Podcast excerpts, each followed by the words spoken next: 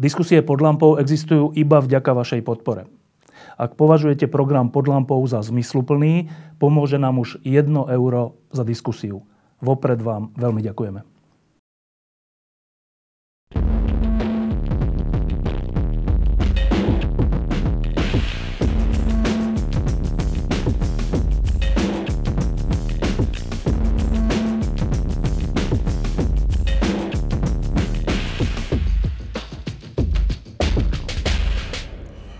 Tento týždeň bude na Slovensku nový minister vnútra, asi viete. Ale o tom nebudeme hovoriť, hoci je to super vážna vec. O tom sme už veľa hovorili a ešte asi budeme hovoriť až do riadnych alebo predčasných volieb. Dnes budeme hovoriť o veci, ktorá je o trochu fascinujúcejšia. E, a to je DNA. Hneď sa opýtam mojich ctených hostí, že čo vlastne toto, táto skratka znamená a čo si o, o tom myslia. A teda neviem, či viete, ale zajtra, zajtra je Medzinárodný deň DNA, tak? E, ja som vyrastal ešte v komunizme a keď bol niečo Medzinárodný deň, vždycky som mal voči tomu takú, také podozrenie, že to bude zase nejaká blbosť. Um, my sme mali, že Medzinárodný deň práce, to ešte asi je, že 1. maj je Medzinárodný deň práce a všelijaké Medzinárodné dni sme mali. Um, Medzinárodný deň DNA je tým dňom zaslúžene, pán Ferak? No, je to e, výročie toho dňa, keď práve 25. apríla v 1953 roku vyšla v e, prestížnom časopise Nature práca dvoch anglických vedcov, respektíve jednoho anglického, jednoho amerického, ale pracujúcich v Cambridge, vo Veľkej Británii, ktorej popísali priestorovú štruktúru DNA prvýkrát. A keďže to, toto, tento objav sa považuje za jeden z najväčších vedeckých výsledkov pri najmenšom 20. storočia a jeden z najväčších vedeckých objavov vôbec, tak sa pred približne 15 rokmi začal tento deň sláviť ako deň, deň DNA, najprv v Spojených štátoch, potom v Anglii, potom postupne v rozličných iných štátoch a fakticky od dnes by sme mohli povedať, že sa táto tradícia rozširuje aj sem na Slovensku. To je teraz aktuálna vec? Že od dnes? No, od zajtra, zajtra je ten deň. Áno, že to je prvýkrát na Slovensku? No, bolo už niekoľko takých menších dní DNA, ktoré boli napríklad obmedzené na prírodovedeckú fakultu alebo na nejaké ústavy a tak, ale v takom celoštátnom rozsahu je to, myslím, tentokrát, tento rok prvýkrát. Peter, e, Vlado povedal, že objav, ale respektíve objav, objav môžeme hovoriť? No ťažko povedať objav, ja neviem, neviem e, nájsť nejaké vhodnejšie slovo, lebo pravda je, neobjavili DNA, ale vypracovali model jej priestorovej štruktúry. Tak ten, ten, to vypracovanie modelu priestorovej štruktúry DNA, e, Vlado povedal, že je to jeden z najvýznamnejších objavov udalostí 20. storočia, čo sa týka vedy. Ty s tým súhlasíš? Jednoznačne. Úplne jednoznačne, pretože tým naštartovali v podstate nové vedné odvetvia. A ja si myslím, že keď sa pozrieme za chvíľku na ten článok, tak uh, myslím si, že je to krásny príklad toho, ako v podstate krátky text, nie nejak rozsiahly a v podstate jedna strana v časopise a v skutočnosti to bola úplná revolúcia. Úplná revolúcia v rámci biológie, hlavne tie dôsledky, ktoré z toho vyplývali, boli absolútne kľúčové a ľudia si to neuvedomujú a práve preto si myslím, že pripomenúť si to raz za čas, napríklad raz ročne, vôbec nie je celkom odveci pretože tu riešime aj teda špeciálne na Slovensku rôzne veľké, menšie, reálne alebo pseudoproblémy a zabudáme na tie podstatné veci a ja si myslím, že toto pre celé ľudstvo bolo absolútne že kľúčová vec. A vieš čo, veľmi som rád jednej veci, že Sviatok práce oslavujeme tým, že máme voľno a ideme do Heimburgu nakupovať a ja, som rád, že nie je voľno, keď je deň DNA, že naozaj len o nej hovoríme a prednášame a rozprávame sa o nej a to je rozumnejšie. Ako... E, si povedal, že dôsledky toho objavu e, sú skoro až nepredstaviteľné alebo nedozierne, e, tak skúsme ich úplne krátko pomenovať, že nebyť to objavu, čo všetko by sme nemali alebo nevedeli? Tak možno, že by sme tu možno aj viacerí že nežili napríklad, pretože to absolútne zmenilo medicínu. Akože nemyslíme teraz hneď na génovú terapiu, ale v podstate objav štruktúry DNA viedol k tomu, že sme poznali gény, poznali sme genetickú informáciu a pomocou nej sa vyvíjajú nové liečivá a ja poznám stovky ľudí, ktorí prežili rakovinu de facto aj vďaka liekom, ktoré by určite nevznikli bez toho, že by sme napríklad poznali DNA. A to si málo kto uvedomuje. Takže napríklad tá medicína úplne evidentne je zmenená už dnes. Veľkým, veľkými zmenami prešla kriminalistika, ale hlavne teda to poznanie tej podstaty života, nielen ľudského, ale všeobecne. Ja si myslím, že to je dosť akože podstatná vec. Že ono to ide až k poznaniu podstaty života? No rozhodne, celkom jednoznačne. DNA je, však to je samozrejme každý, kto tu sedí, je vlastne molekulou, ktorá je hmotným nositeľom dedičnosti, je v nej svojím spôsobom zapísaná genetická informácia a vlastne Watson a Crick, pretože o nich hovoríme, ale to predpokladám každý, kto tu sedí, vie. E, tým, že zostrojili e, štruktúru, priestorovú štruktúru molekuly DNA, súčasne ukázali, a to je mimoriadne dôležité, že tá štruktúra DNA má také vlastnosti, ktoré vlastne vysvetľujú aj to, tie základné vlastnosti, ktoré musí mať genetický materiál. A tým v podstate objasnili takú záhadnú vec, ako môže čosi tak nepatrného, ako je napríklad spermia, ktorá je úplne zanedbateľne maličká, prenášať do ďalšej generácie informáciu o obrovskom množstve geneticky podmienených znakov a vlastností toho organizmu, ktorého sa týka. To je otázka, ktorú nebolo celkom možné rozumne riešiť predtým, než sa vedelo, aká je vlastne štruktúra molekuly DNA a než sa tým aj potvrdilo, čo sa mimochodom ešte pred tým 53. rokom, 1953. rokom celkom presne nevedelo, že DNA je skutočne genetickým materiálom. Pretože až do, dovtedy a ešte aj istú dobu potom prevládali, alebo možno nie prevládali, ale existovali názory celkom serióznych biologov, Eh, biochemikov, že tým genetickým materiálom sú bielkoviny a nie DNA. Eh, Vlado teraz povedal, že, že bolo ťažko vysvetliteľné, že toľko veľa ako keby dedičných vecí alebo vlastností, e, že ako to vlastne sa prenáša a že to DNA to dovysvetlilo. dovysvetlilo. Um, teraz ma tak zaujíma, že v 15. storočí alebo v 12. storočí si ľudia vášho typu čo mysleli o tom, že prečo syn sa podobá na otca alebo na matku? No tak pokiaľ ja viem, tak vtedy sa zaoberali úplne inými vecami, napríklad, že teda sa snažili to zlato nejako vydolovať zo všetkého, čo Počkej, bolo žlté. nehovorím pred našim letopočtom. Že teraz... Nie, v našom letopočte. Ja si myslím, že 15., 16., 17. storočie bolo dominantne ako o, o takých iných uh, vedeckých prioritách. Tak boli nejakí lekári a Ja som dneska taký... prednášal o diabete, no tak tam napríklad akože boli kľúčové objavy vďaka alchymistom, ktorí sa snažili nájsť zlato v moči, lebo však moč je žltý, tak tam musí byť zlato. To bolo predsa vtedy úplne evidentné. Nenašli to zlato, ale našli cukor u diabetikov. No, tak to bolo akože dôležité pre diabetológiu, ale teda neviem, či sa zaoberali až tak veľmi dedičnosťou. Dobre, že táto diskusia, ako keby historicky, že diskusia, vedecká diskusia, alebo že ona až v 20. storočí začína o tom, že dedičné veci a tak? No, gen ako e, hypotetickú jednotku dedičnosti objavil Mendel, objavil Ford, formuloval e, tú predstavu Mendel už v polovici 19. storočia, konkrétne 1865. 66. roku, ale to bola vyloženie hypotetická jednotka, o ktorej hmotnej podstate nemal nikto v tom čase ani približnú predstavu.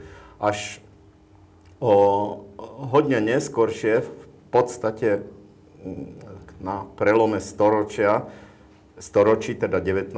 a 20. sa začalo uvažovať o tom, že gény musia byť nejako uložené v chromozomoch. Ale čo v tých chromozomoch predstavuje gény, to v celku jasné nebolo. Ináč mimochodom, keď sa dnes spýtame bežného človeka, ktorý o tejto problematike čo si vie, čo Watson a Crick v tom 53. roku mm, dokázali, tak väčšina ľudí odpovie, že objavili DNA. Tak táto odpoveď je úplne chybná, je o 70-80 rokov chybná, lebo DNA objavil jeden šve, švajčiarsky biochemik a lekár, už Míšer sa menoval už niekedy 1869. 70. roku. Aj keď ju nenazýval DNA, nazýval ju nukleín, pretože to bola látka, ktorá sa vyskytovala v bunkovom jadre a to sa nazýva nukleus.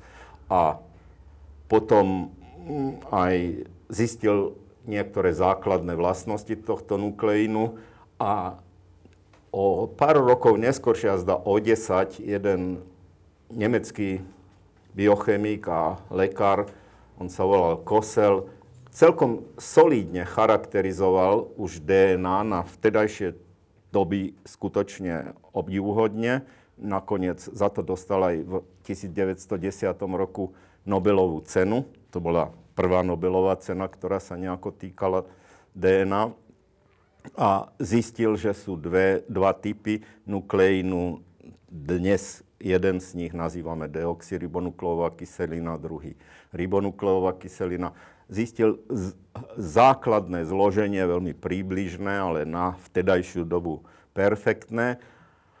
A vyslovil domnienku, ktorú ale nemal ako podložiť a dokázať, že práve ten nukleín konkrétne deoxyribonukleová kyselina je tou, tým genetickým materiálom.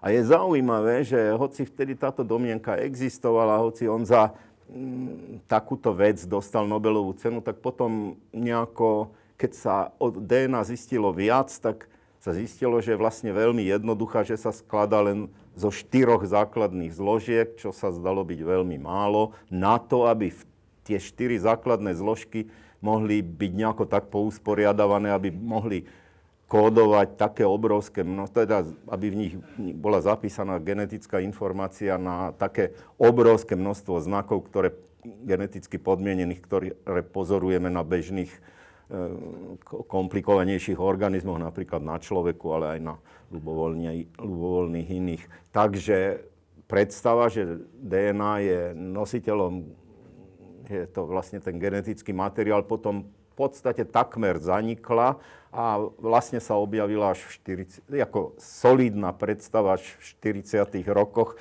čiže pomerne krátko predtým, než Watson a Crick vypracovali svoj model, ktorého prvé zverejnenie e, dnes práve si pripomíname. No, e, vy dvaja predpokladáte, predpokladáte, že tu sú všetko ľudia, ktorí všetkému rozumejú, čo hovoríte, tak ja budem predpokladať, že sú tu aj ľudia, ktorí tomu rozumejú iba tak ako ja a tak sa budem aj pýtať. Dobre? Tak, e, povedali ste tu, že e, je nejaký rozdiel medzi chromozómom a DNA. Tak úplne, že základné veci, že je aký rozdiel medzi chromozómom a DNA?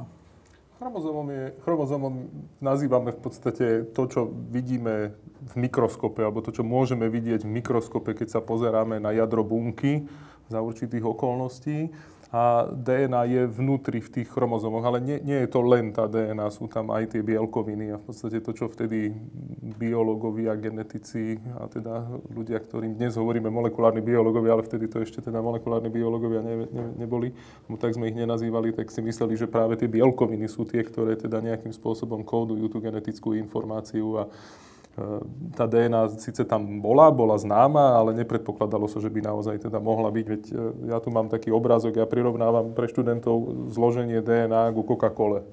Lebo okrem vody v Coca-Cole je kyselina fosforečná, tá je aj v DNA, je tam cukor, ten je aj v Coca-Cole, aj v DNA a potom je tam kofeín, ktorý sa mimochodom veľmi podobá na tie bázy, ktoré kódujú tú genetickú informáciu a to sú, to sú hlavné zložky aj Coca-Coly, aj DNA. Takže ono sa to tak e, ako trošku podobá s tým, že takáto jednoduchá štruktúra alebo s takýmto jednoduchým zložením, ako môže kódovať nejakú genetickú informáciu, zatiaľ čo bielkoviny majú kopec aminokyselín najrôznejších, takže sa predpokladalo, že teda to musí byť niečo strašne zložité. Dobre, čiže odpovedie je, že chromozóm je nejaká štruktúra, ktorej súčasťou je DNA. Áno. Ehm, a teraz toto, čo tu máme, tento, tento takýto, čo to je, model, model. E, to, je, to je už to, tá DNA. Áno.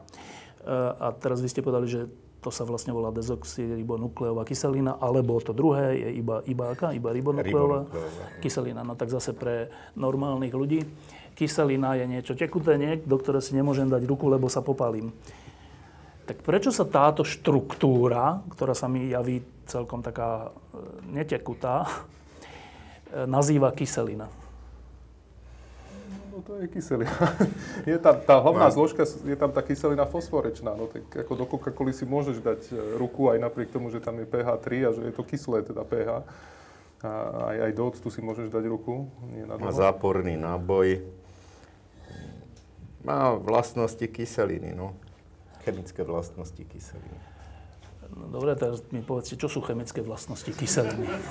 No to, že má nízke pH a tak stále dokola. No, nie, ako v, tej, v tej DNA kľúčovou zložkou je kyselina fosforečná. Normálne tá kyselina, ktorá je aj v tej Coca-Cole naozaj. Akurát, že je poskladaná s tým cukrom dohromady. Zatiaľ, čo v Coca-Cole alebo teda v rôznych tých nejakých limonádach je to je pomiešané, vlastne. tak tuto je to naozaj že chemicky spojené do nejakého rebríka. Dobre, čiže chemicky to zodpoveda tomu, čo nazývame kyselinou, hoci na prvý pohľad sa to tak nezdá, ale dobre.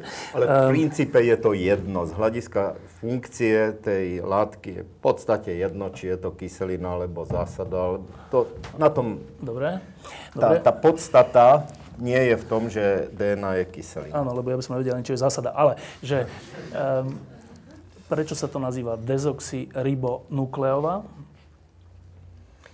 No pretože jedna, e, tak tá nukleová preto, lebo nukleus je jadro a ona sa nachádza, predo, jad, bunkové jadro a ona sa nachádza predovšetkým v bunkovom jadre, aj keď predpokladám, Peter bude uh, hovoriť neskôršie o tom, že sa nachádza aj mimo bunkových jadier a dokonca aj mimo buniek. Teda to je nukleová. Deoxy preto, lebo súčasťou tej kyseliny je e, jeden cukor, molekula cukru, ktorá sa volá deoxyribóza. To je jej názov. Toho cukru. To je názov toho cukru. No. Ktorý je deo- súčasťou tej kyseliny. Ribonukleová no, kyselina, lebo v skutočnosti a. je to kyselina. Dobre, a teraz... E- ten, ten, tá štruktúra, tu, tu je akože miliónkrát zväčšená alebo koľkokrát, ale ona je v skutočnosti veľmi malá. Dobre tomu rozumiem? Tak a, áno. áno je, je Nie malá. je viditeľná okom. Nie, absolútne. Je viditeľná mikroskopom? Tak niektorými mikroskopmi, tak ako orientačne tú štruktúru akože je vidno, ale len Ale nevidíš tam toto, to, takéto ale... zatočené a tak, hej? Tak keď je napríklad kopec tých bielkovín na nej, no tak potom to už vidno, ale nie túto štruktúru priamo. Tú no. štruktúru rozhodne nie, tak tu je vidieť pod elektronovým mikroskopom, aj to len za e, špeciálnych okolností, aj to je vlastne, no je to vidieť, že je to, že je to tá závitnica, ale to už my sme ju nevideli. My, my sme ju nevideli. Ona totiž prevláda predstava medzi laikmi, že DNA sa skúma pomocou e, vizualizácie elektronovým mikroskopom, tak to sa tak vôbec nerobí. A ja neviem, my určite ani jeden z nás sme ju pod mik- elektronovým mikroskopom nevideli a pravdepodobne obrovská väčšina ľudí, ktorí sa DNA zaoberá a ktorí ju v laboratóriu skúmajú, ju nikdy pod elektronovým mikroskopom nevideli, aj keď asi videli nejaké obrázky, kde si v knižkách, ako tá DNA pod mikroskopom vyzerá. Ona sa skúma úplne inými, nepriamými metódami, nie priamou vizualizáciou pod mikroskopom. No a to sa práve chcem opýtať, že ako, ako tí ľudia v tom 15. storočí, keď už teda zlato bolo, uh, ako si ako oni vôbec prichádzali k nejakým poznatkom o veci, ktorú nemôžu ani len, vtedy nie že elektronový mikroskop, ale že nejakým spôsobom, nielen že vidieť, ale, ale ani, nejak, ani priamo či nepriamo pozorovať. Či už mohli?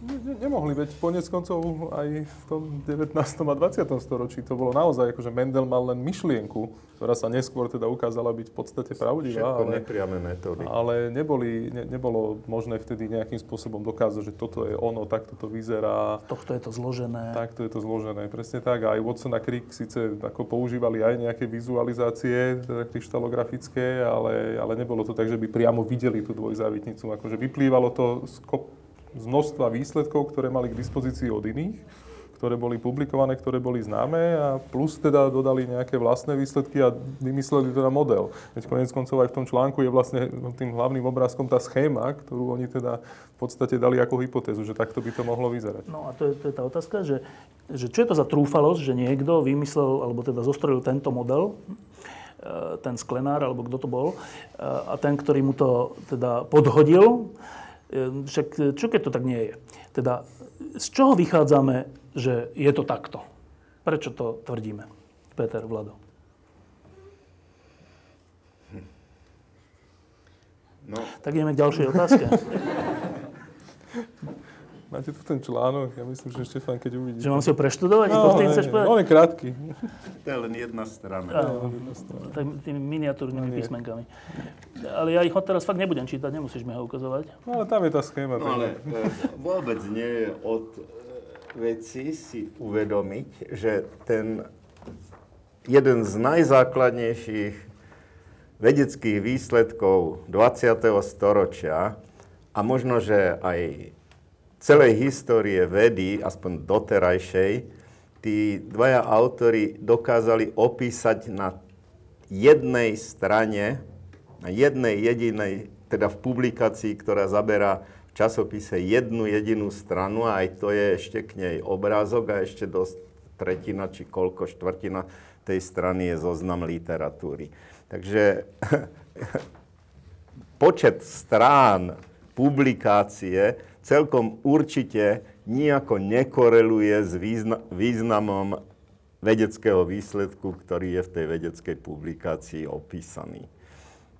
Tri štvrte strany stačí na to, aby sa opísalo čosi, čo má úplne zásadný význam vo vede a stačí to aj na to, aby potom po pár rokoch autorom zavolali zo Štokholmu, že si majú prísť, tuším 10. decembra to býva, prevziať od švedského kráľa hm, takú zlatú medailu a...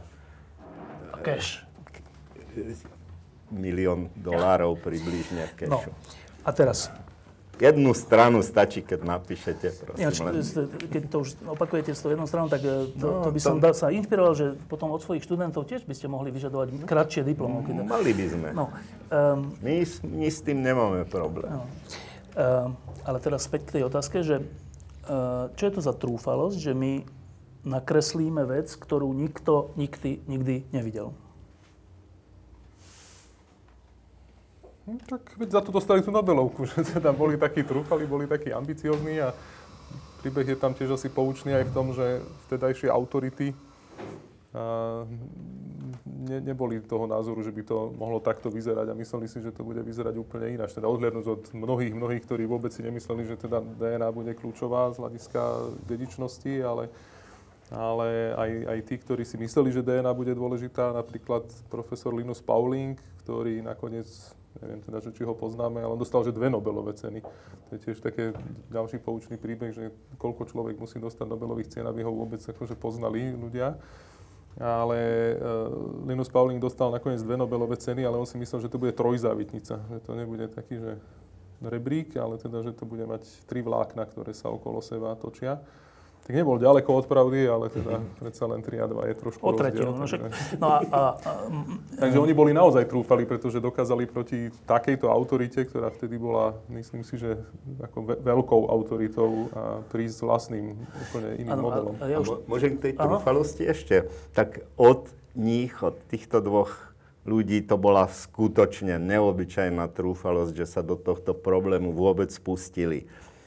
James Watson mal vtedy 23 rokov. 23 rokov. A e, Francis Crick mal 33 alebo 34, čo už je celkom slušný vek na vedca, ale z nich 6 rokov strávil ako fyzik v nejakom vojenskom laboratóriu, lebo to bolo v 40. rokoch a robil tam niečo, čo naprosto ani len približne nesúviselo s biológiou ani s biofyzikou, s ničím. E, vyrábali nejaké zariadenie, ktoré ničilo nemecké míny a mimochodom bolo mimoriadne úspešné a mnoho e, tisíc mín sa podarilo týmto zariadením nemeckých sa podarilo týmto zariadením zneškodniť. Čím chcem len povedať, že vlastne len úplne kratučku dobu predtým sa venoval niečomu, čo malo čosi spoločného a aj to len veľmi približne s témou, do ktorej sa pustili a to bola vtedy vlastne najvýznamnejšia biologická téma, ktorá vôbec mohla existovať. Jeden 23-ročný mladík, ktorý prišiel z Ameriky a ktorý sa pred tým zaoberal, jak sám hovorí v svojej autobiografii, hlavne pozorovaním vtákov. On bol teda biolog, ale potom robil niečo celkom iného e, s virológiou súvisiaceho a v tom urobil aj PhD, ešte teda v Spojených štátoch a prišiel do, do Spojeného kráľovstva, teda konkrétne do Cambridge a tam sa stretol s, s už trošku renomovanejším vedcom Francisom Crickom a okamžite sa pustili do riešenia vlastne jedno z najvýznamnejších a centrálnych problémov biológie toho času, problému, čo je vlastne a ako vyzerá mm, genetický materiál. Ako, tak na, naozaj na to bolo treba trúfalosť. A mm, ich Watson potom napísal knihu, 15 rokov neskoršie, v ktorej popísal double helix, teda dvojitá závitnica, v ktorej popísal mm, ten postup, ako oni k tej, tomu svojmu výsledku prišli a tá kniha začína takou e, peknou vetou. Mm, I have never seen Francis Crick in a modest mood. Nikdy som nevidel Francisa Cricka v skromnom rozpoložení a e, pokračuje niekto iný, možno niekedy, inokedy áno, ale ja určite nikdy. Za túto vetu sa na ňo Krik urazil, dokonca sa istý čas nerozprávali, dokonca Krik chcel do, dosiahnuť, aby táto kniha vôbec nevyšla, pokiaľ sa tam táto veta nezmení.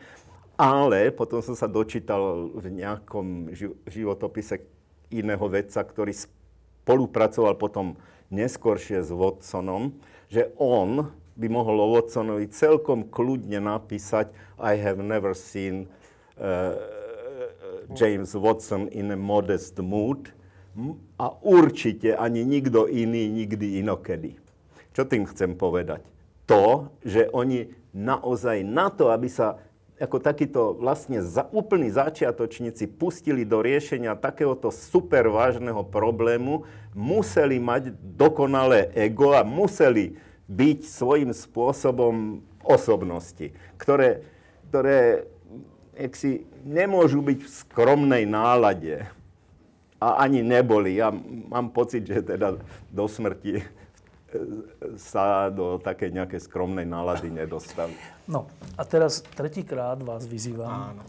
aby ste mi vysvetlili, že ako, akú trúfalosť máme my, keď všetci veríme tomu, že to takto vyzerá a je to závitnica a tá je z tých šiel... Tak, pričom nikto z nás, ani vy vedci, ani my nevedci, sme to nevideli. Tak poďme s tými nepriamými dôkazmi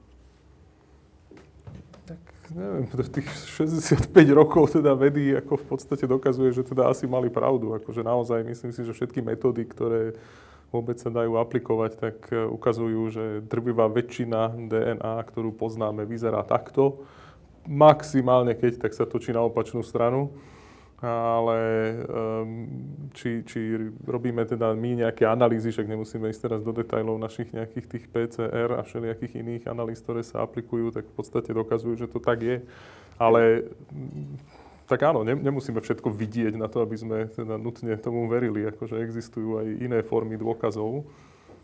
ale je fakt, že teda, a minimálne ja e, som nezažil obdobie, kedy, kedy bolo treba dokazovať, že je to teda dvojzávitnica skôr, že čo s tým a čo s tou informáciou, no, ktorá je v nej schovaná. ako laicky povedať, že prečo, prečo sme tak skalopevne presvedčení, že to tak Preto, keď e, o tom teraz uvažujem, tak krátko, pár rokov po publikovaní tohto článku, o ktorom rozprávame, sa podarilo syntetizovať DNA z tých štyroch základných zložiek, ktoré, z ktorých sa skladá e, umelo. A to dokonca tak, aby to poradie tých jednotlivých základných zložiek, tých štyroch, ktoré označujeme písmenami A, C, G a T, lebo sú to skratky pre adenín, cytozín, guanín a tymín, aby to poradie bolo také, ako chceme. Určené, konkrétne poradie. A to by sa nemohlo predsa podariť, keby tá štruktúra naozaj nebola taká, ako predpokladá tento model. Dobre, to sme teraz ale otvorili ďalšiu vec, že keďže nevidíme tie čiastočky, alebo ako tie, tie stavebné e, kúsky, e, nevidíme ani len celé to. A vy hovoríte, to je ďalší, ďalšia vec zaujímavá, že vieme my sami umelo tie jednotlivé kúsky, ktoré nevidíme, zložiť do takého obrovského celku, ako je DNA, ktorú tiež nevidíme. No tak do celej DNA, napríklad ľudskej, to nie, to zatiaľ... No do nejakého úseku. Ale úsek, áno. Um, tak iba, že to, ako dosahujeme, že my vieme určiť C, D, či čo, má ísť za sebou presne tak a nie inak. Ako, ako to... Či to je zložitá otázka? No, tak áno, no je to otázka o tom, na tému, akým spôsobom sa syntetizuje DNA. No, hm, ja neviem, či, či... Nemám e, šancu to pochopiť. Je to tak jednoduché, stačí ísť na internet. Tam je akože taká stránka a veľa stránok, veľa firiem a tam si zapíšeme poradie, aké chceme a klikneme objednať. Oni vám to rádovo, tak za pár dní to príde. Toto ale není odpoveď na moju otázku, ale že jak to oni urobia? Tak to už sa treba zase tých odborníkov pýtať, ako, ako to je. No tak áno, ale zase nemusíme už každé detaily Zložitá. To je zložitá vec? vec organickej chémie, akým spôsobom, tak jak si ten princíp, ako sa to robí, ten, ten chápeme, ale ja nechápem. to, to ko- konkrétne. No postupne sa tam pridávajú tie zložky, ktoré teda tam treba dodať, akože to je celý Kam princíp. Tam? tam, do tej reakcie, ktorá to teda to nakoniec syntetizuje. Áno, áno, do takej skúmavky.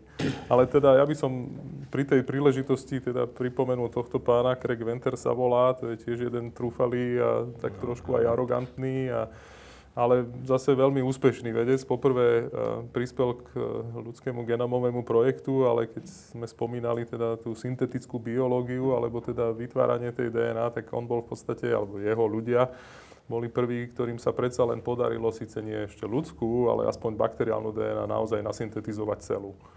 To znamená, že dokázal v podstate urobiť niečo ako umelý genóm, umelú DNA nejakého organizmu, ktorá mala presné to poradie a tie gény, ktoré si oni chceli, aby mala.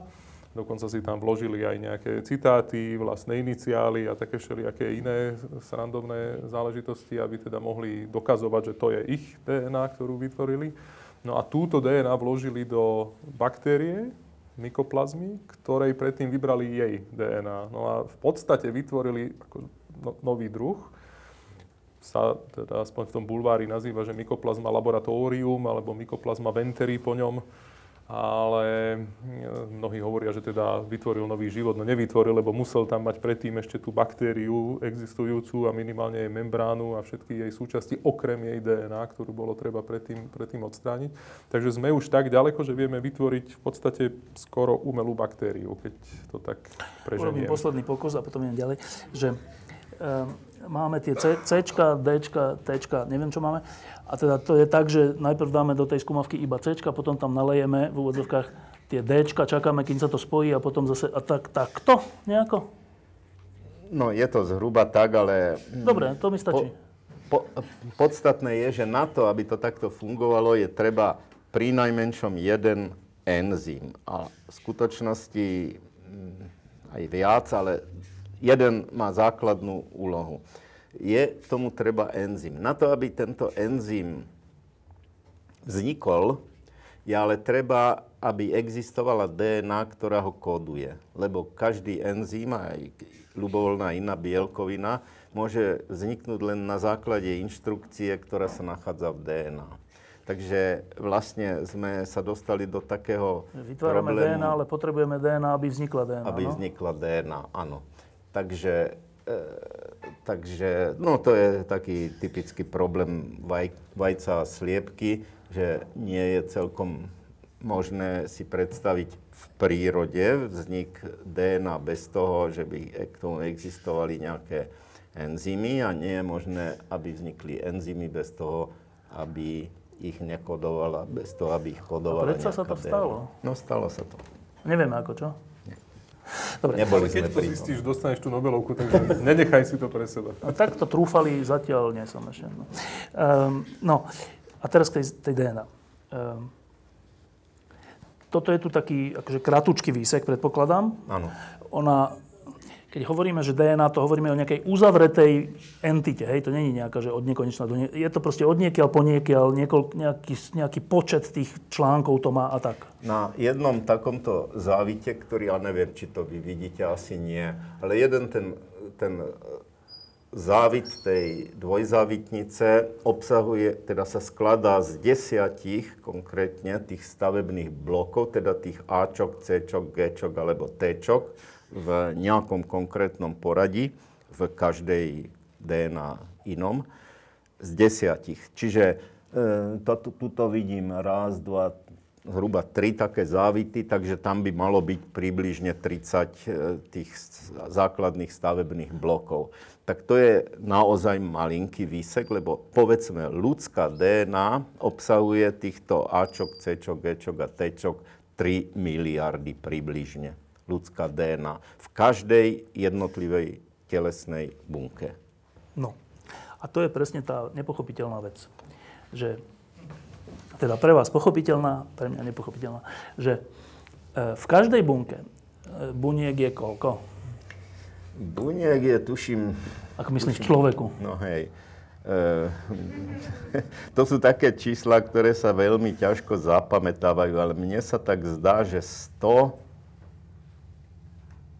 100, nie 100 miliard, viac. Miliard. To je, prosím? 10 na 11 sa 10 na hovorí, ale 11. zatiaľ sme ich No, ešte ja mám, nezrátali. ja mám pocit, ja, mne číslo má, 10. má tá také číslo 10 na 12, ale to sú také veľké čísla, ktoré sa zapamätať Ako nedajú. kto? Proste veľmi Povedzme, mnoho. že 100 miliard. Dajme No, tomu. dajme no. tomu, no. Dobre.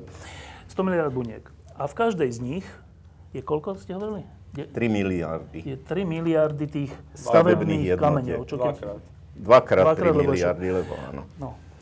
A akože nie je to troška luxus? Že? No ten, tie počty.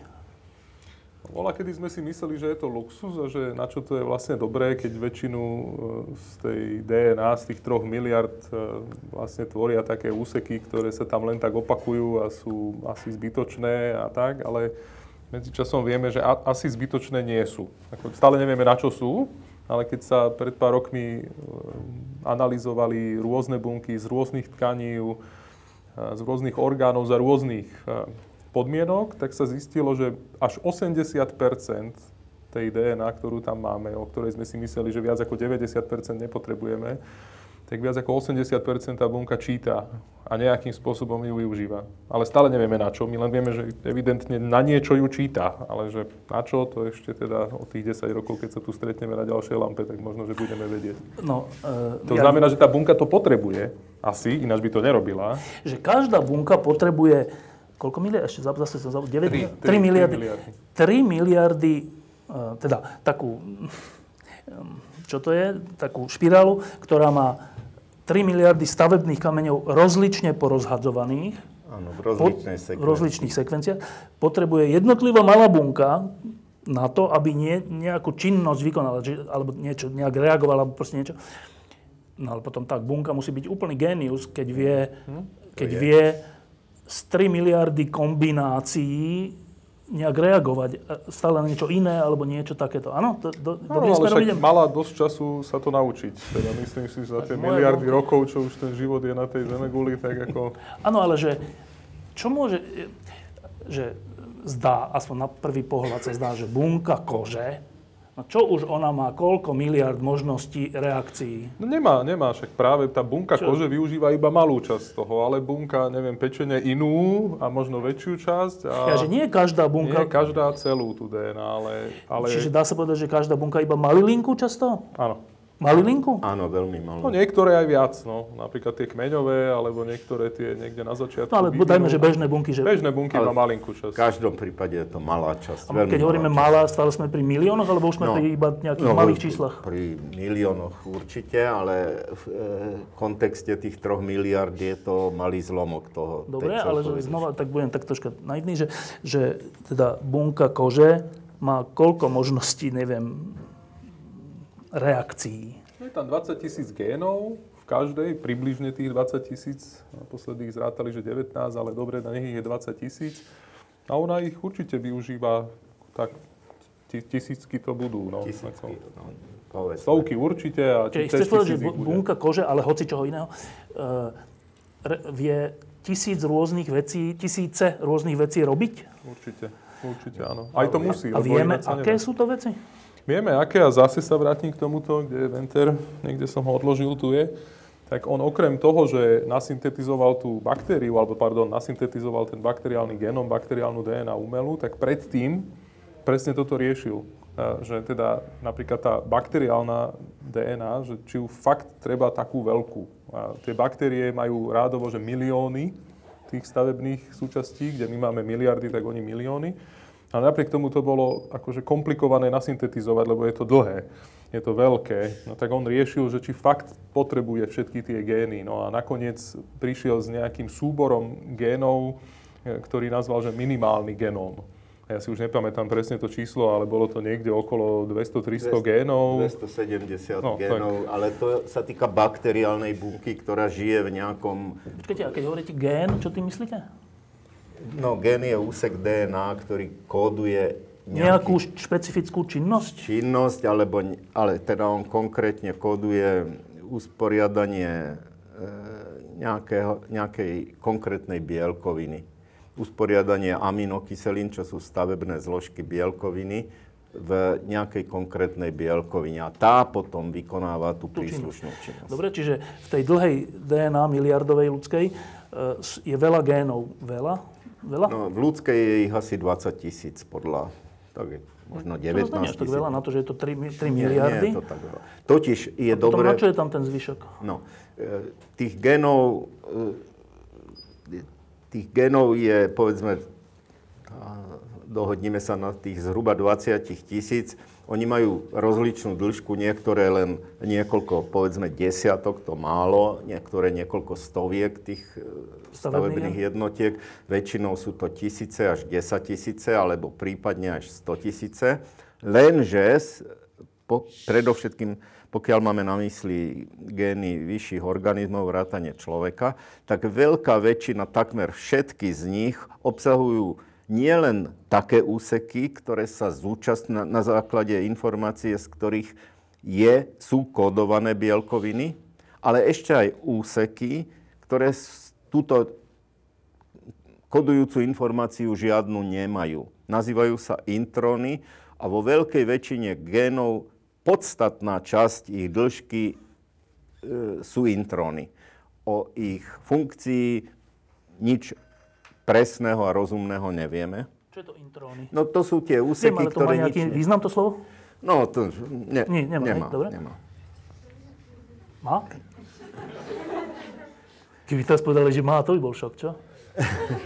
No tak prečo sa to nazýva intróny, to by sa dalo o tom rozprávať, to vôbec nie je podstatné. E, Rozhodujúce ale je to, že tých exónov, to sú tie kodujúce úseky génov, funkčných génov, tie kodujúce úseky funkčných génov u človeka tvoria len 1,5% celkovej dĺžky DNA. Z tých, 9 mil, z tých 3 miliard. 3 miliard len 1,5 sú také úseky, na základe informácie, v ktorých vznikajú u človeka bielkoviny a majú teda tú vlastnú kodujúcu funkciu. A tých 90x% je čo? A tých, to sú jednak tie intróny, jednak potom sekvencie medzi génmi, e, ktoré nemajú funkciu génov a o ktorých, teraz to Peter povedal, sa síce dnes vie, že oni sa, že, že sa, sú aktívne v bunkách a že zrejme tú informáciu bunky na niečo využívajú, ale vo veľkej väčšine prípadov nevieme na čo. O niektorých z nich vieme, že oni svojou aktivitou regulujú funkciu génov. To o niektorých vieme, ale o väčšine nevieme, že či majú takúto funkciu alebo nemajú. A potom ešte existujú také úseky, ktoré sa nazývajú pseudogény a ktoré kedysi v dávnej evolučnej minulosti boli normálnymi génmi, ktoré fungovali, e, vytváralo sa na ich základe čosi, nejaká bielkovina, enzym alebo niečo, ale medzičasom tá, ten ich produkt stratil byť význam, prestal byť potrebný a na tých génoch nastávali mutácie, ktoré ich vlastne znefunkčinili. Oni majú charakter génov, skladajú sa z tých intronov a exónov a majú ešte také sekvencie, o ktorých vieme, že každý gén ich musí mať, ale nič na ich základe sa nevytvára a takých je v ľudskom génome spústa, tiež ich je niekoľko tisíc, možno dokonca okolo 10 tisíc. To sú vlastne také fosílie génov z akejsi dávnej, pradávnej evolučnej minulosti, ktoré v tej DNA máme, ale nie sú tam na nič. Keby tam neboli, tak by veľk, vo veľkej väčšine prípadov tá DNA fungovala naďalej. Ale čo si máme predstaviť, že oni kedysi dávno boli skôr ako v 15. storočí, boli používané na čo napríklad? No na to, čo aj tie naozajstné gény, len teda medzi časom. Je, ja neviem, mne sa pozdáva ten príklad s tými hardiskami v počítači. Naozaj ako keby človek mal niečo ako 2, tera, teda 2 3 terabajtové hardisky a sú tam súbory a niektoré sú veľké a niektoré sú malé a niektoré sú veľké filmy, ktoré možno, že až tak veľmi nepotrebujeme, ale sú strašne veľké a potom sú iné súbory, nejaké systémové, ktoré sú malinké, ale strašne dôležité. No a niektoré súbory sú poškodené a sú tam a stále sú tam. Bola, kedy vec... boli využívané, teraz už nie sú, asi z nejakej zálohy sa obnovili a už fungujú iné a tie poškodené sú stále, stále tam a niekto by ich mal možno, že preformátovať, len teda u nás sa ťažko formatuje. Áno, ale že Vlado, Vlado hovoril, že... Tak toto naozaj. Ale Vlado hovoril, že, že tie, niektoré z nich boli niekedy dávno, dávno na niečo využívané, ale tú vec už človek nepotrebuje, povedzme, využívať, tak vlastne oni už sú len tam tak e, pasívne a ja som sa len tak laicky znova pýtal, že čo také sme my kedysi robili a čo už nerobíme, že čo by to mohlo byť? No, no nie my ľudia, to, to bolo v dávnej evolučnej minulosti vo veľkej väčšine prípadov v čase, keď ešte o žiadnom človeku nebolo chýru a slichu, ani možno dokonca o cicavcoch. Ehm, ťažko je to povedať, ale takým pekným príkladom môže byť gen, ktorý kóduje jeden enzym, ktorý je potrebný bezprostredne na to, aby si telo vedelo vyrobiť C vitamín. A C vitamín my vyrábať my ľudia a veľká väčšina cicavcov nedokáže, ale mnohé iné organizmy, aj vrátane mnohých cicavcov ho, doká- ho vyrábať dokážu. A zistilo sa, že ten gen, ktorý e, spôsobuje, teda, ktorý kóduje ten enzym, ktorý je potrebný na výrobu C vitamínu, je napríklad u psa, ale aj u mnohých iných cicavcov aktívny.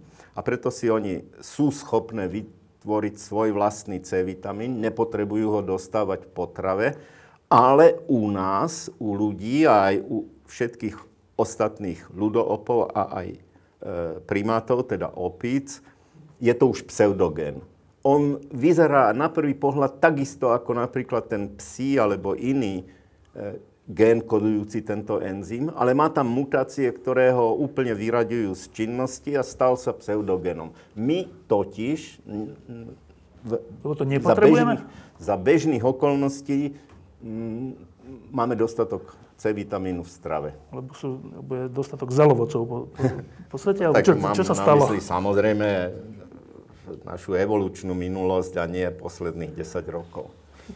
Však a vtedy tiež hádam boli nejaké jablka alebo čo. Áno, dobre. No tak práve. Eh, Však práve preto nepo, nepotrebujeme. No ale že aj vtedy, ešte predtým, ešte keď sme to potrebovali, že prečo sme to... Nie my ľudia. To bolo v dávnej evolučnej minulosti, keď ešte sme neboli ani ľudia, teda naši predkovia neboli ani ľudia, neboli ani dokonca primáty, možno pred 20, 50 alebo koľkými mi- miliónmi rokov. Morča nevie napríklad vitamín C si vyrábať, takže spoločný predok asi morčaťa a druhy. človeka, tak vtedy ako niekedy si povedalo, že dosť je ovocia. Lebo morča dostáva od nás tie vitamíny. Dobre, a teraz, um, ste povedali, že koľko, koľko percent toho, toho DNA je vlastne ako keby 1,5. využité? Nie, 1,5 je tak, takého, to je to 1,5 sú také sekvencie, na základe ktorých sa syntetizujú nejaké bielkoviny. Teda tie kľúčové, Áno, ako keby, áno. môžeme povedať. Dobre, uh, o ľudskom mozgu sa hovorí, že na koľko ho využívame? Na No to koľko? sa hovorí, Na a to nie je 100%. pravda. Takže... Ja, to zase nie je pravda, čo sa hovorí. Nie, to nie je pravda. A, hovorí, a sa to, nie to, je ako, dobrý- aká trúfalosť vás vedie k tomuto Sa nie, vyjadreniu? sa nie je dobrý zdroj informácií. No dobre, tak áno. čítal som, nie Niekde, sa, niekde. že, že ľudský mozog sa využíva na menej ako 20% Ešte menej? A ja som to také čítal. Ale... čo si čítal? Povedz mi ja to číslo. Čítal, To číslo. Je plocha, ale... Nie, to číslo. To, Je som, jeden, to som ja jeden svetoznámy neurolog, ktorý sa volá Ramachandran, je indického pôvodu, ale žije v Spojených štátoch. Napísal mnoho popularizačných kníh na neurologii vynikajúcich a v jednej z nich píše, že ľudia sa ma často pýtajú, či je pravda to, že ľudský mozog je využívaný, že ľudia využívajú svoj mozog len na 10%. 10, že? Tak tým všetkým odpovedám, tu v Amerike naozaj. To mohol myslieť aj tak, že tu v Európe ešte menej.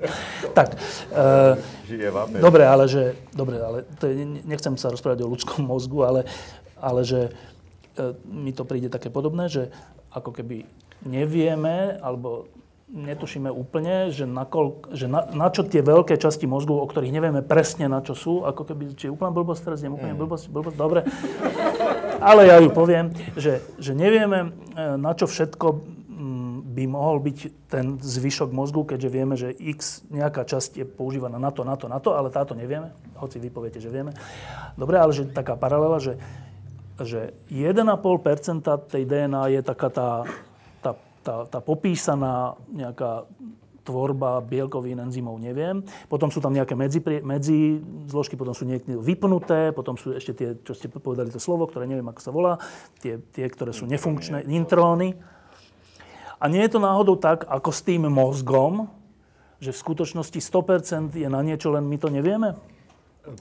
Možné to je, ale je to podľa môjho názoru veľmi malo pravdepodobné z rozličných dôvodov, ale e, myslím, že toto, táto debata by sa dala zhrnúť do jednej vety.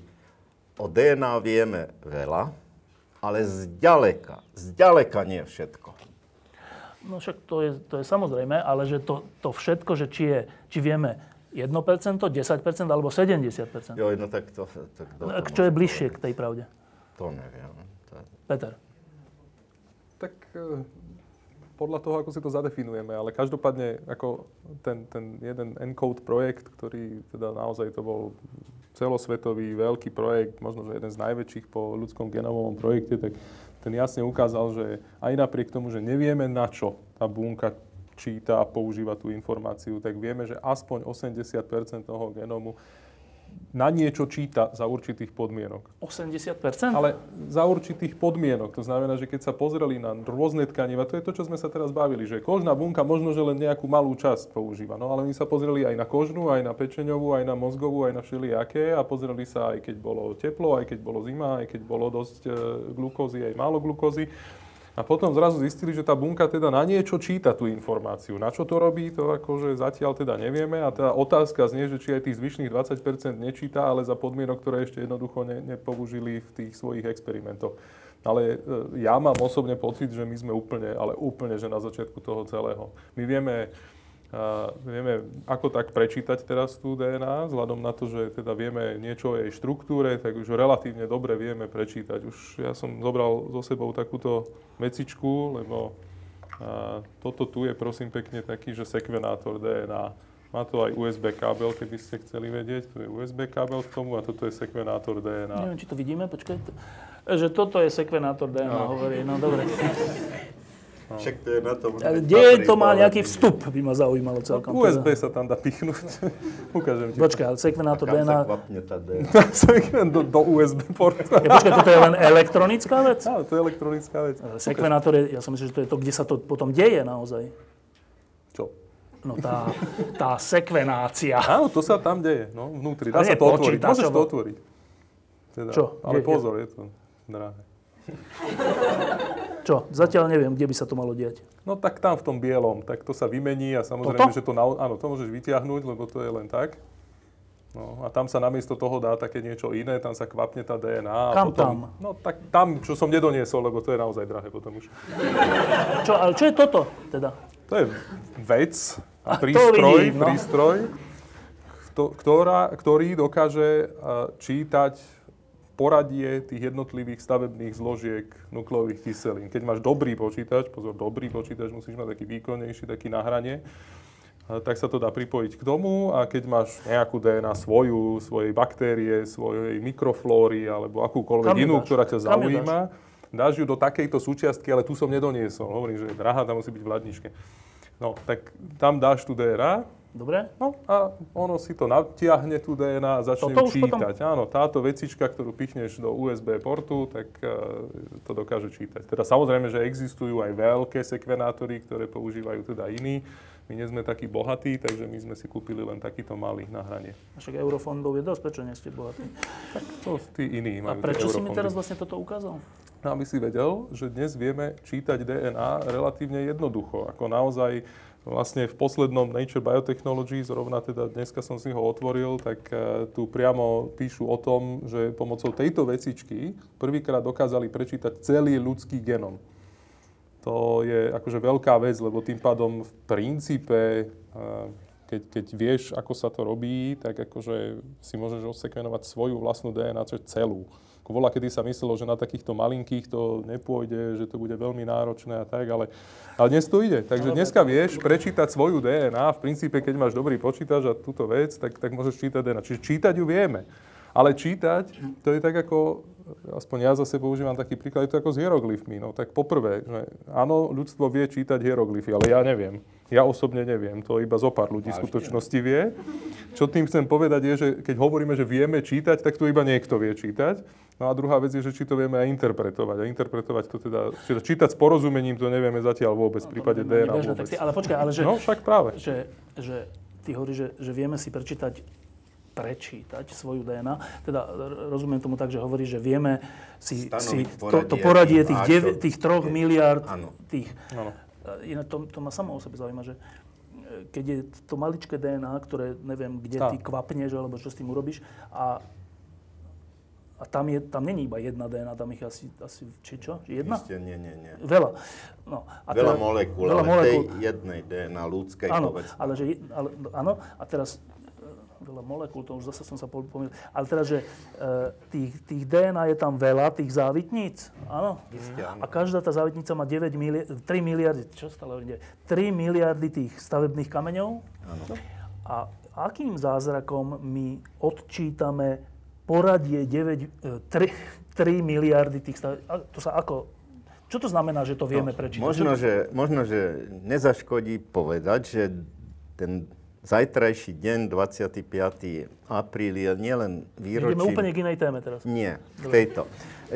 Ale ja bohužiaľ neviem rozprávať k veci a musím to vždy obaliť do nejakých vedľajších eh, vied. No, že teda ten zajtrajší dátum 25.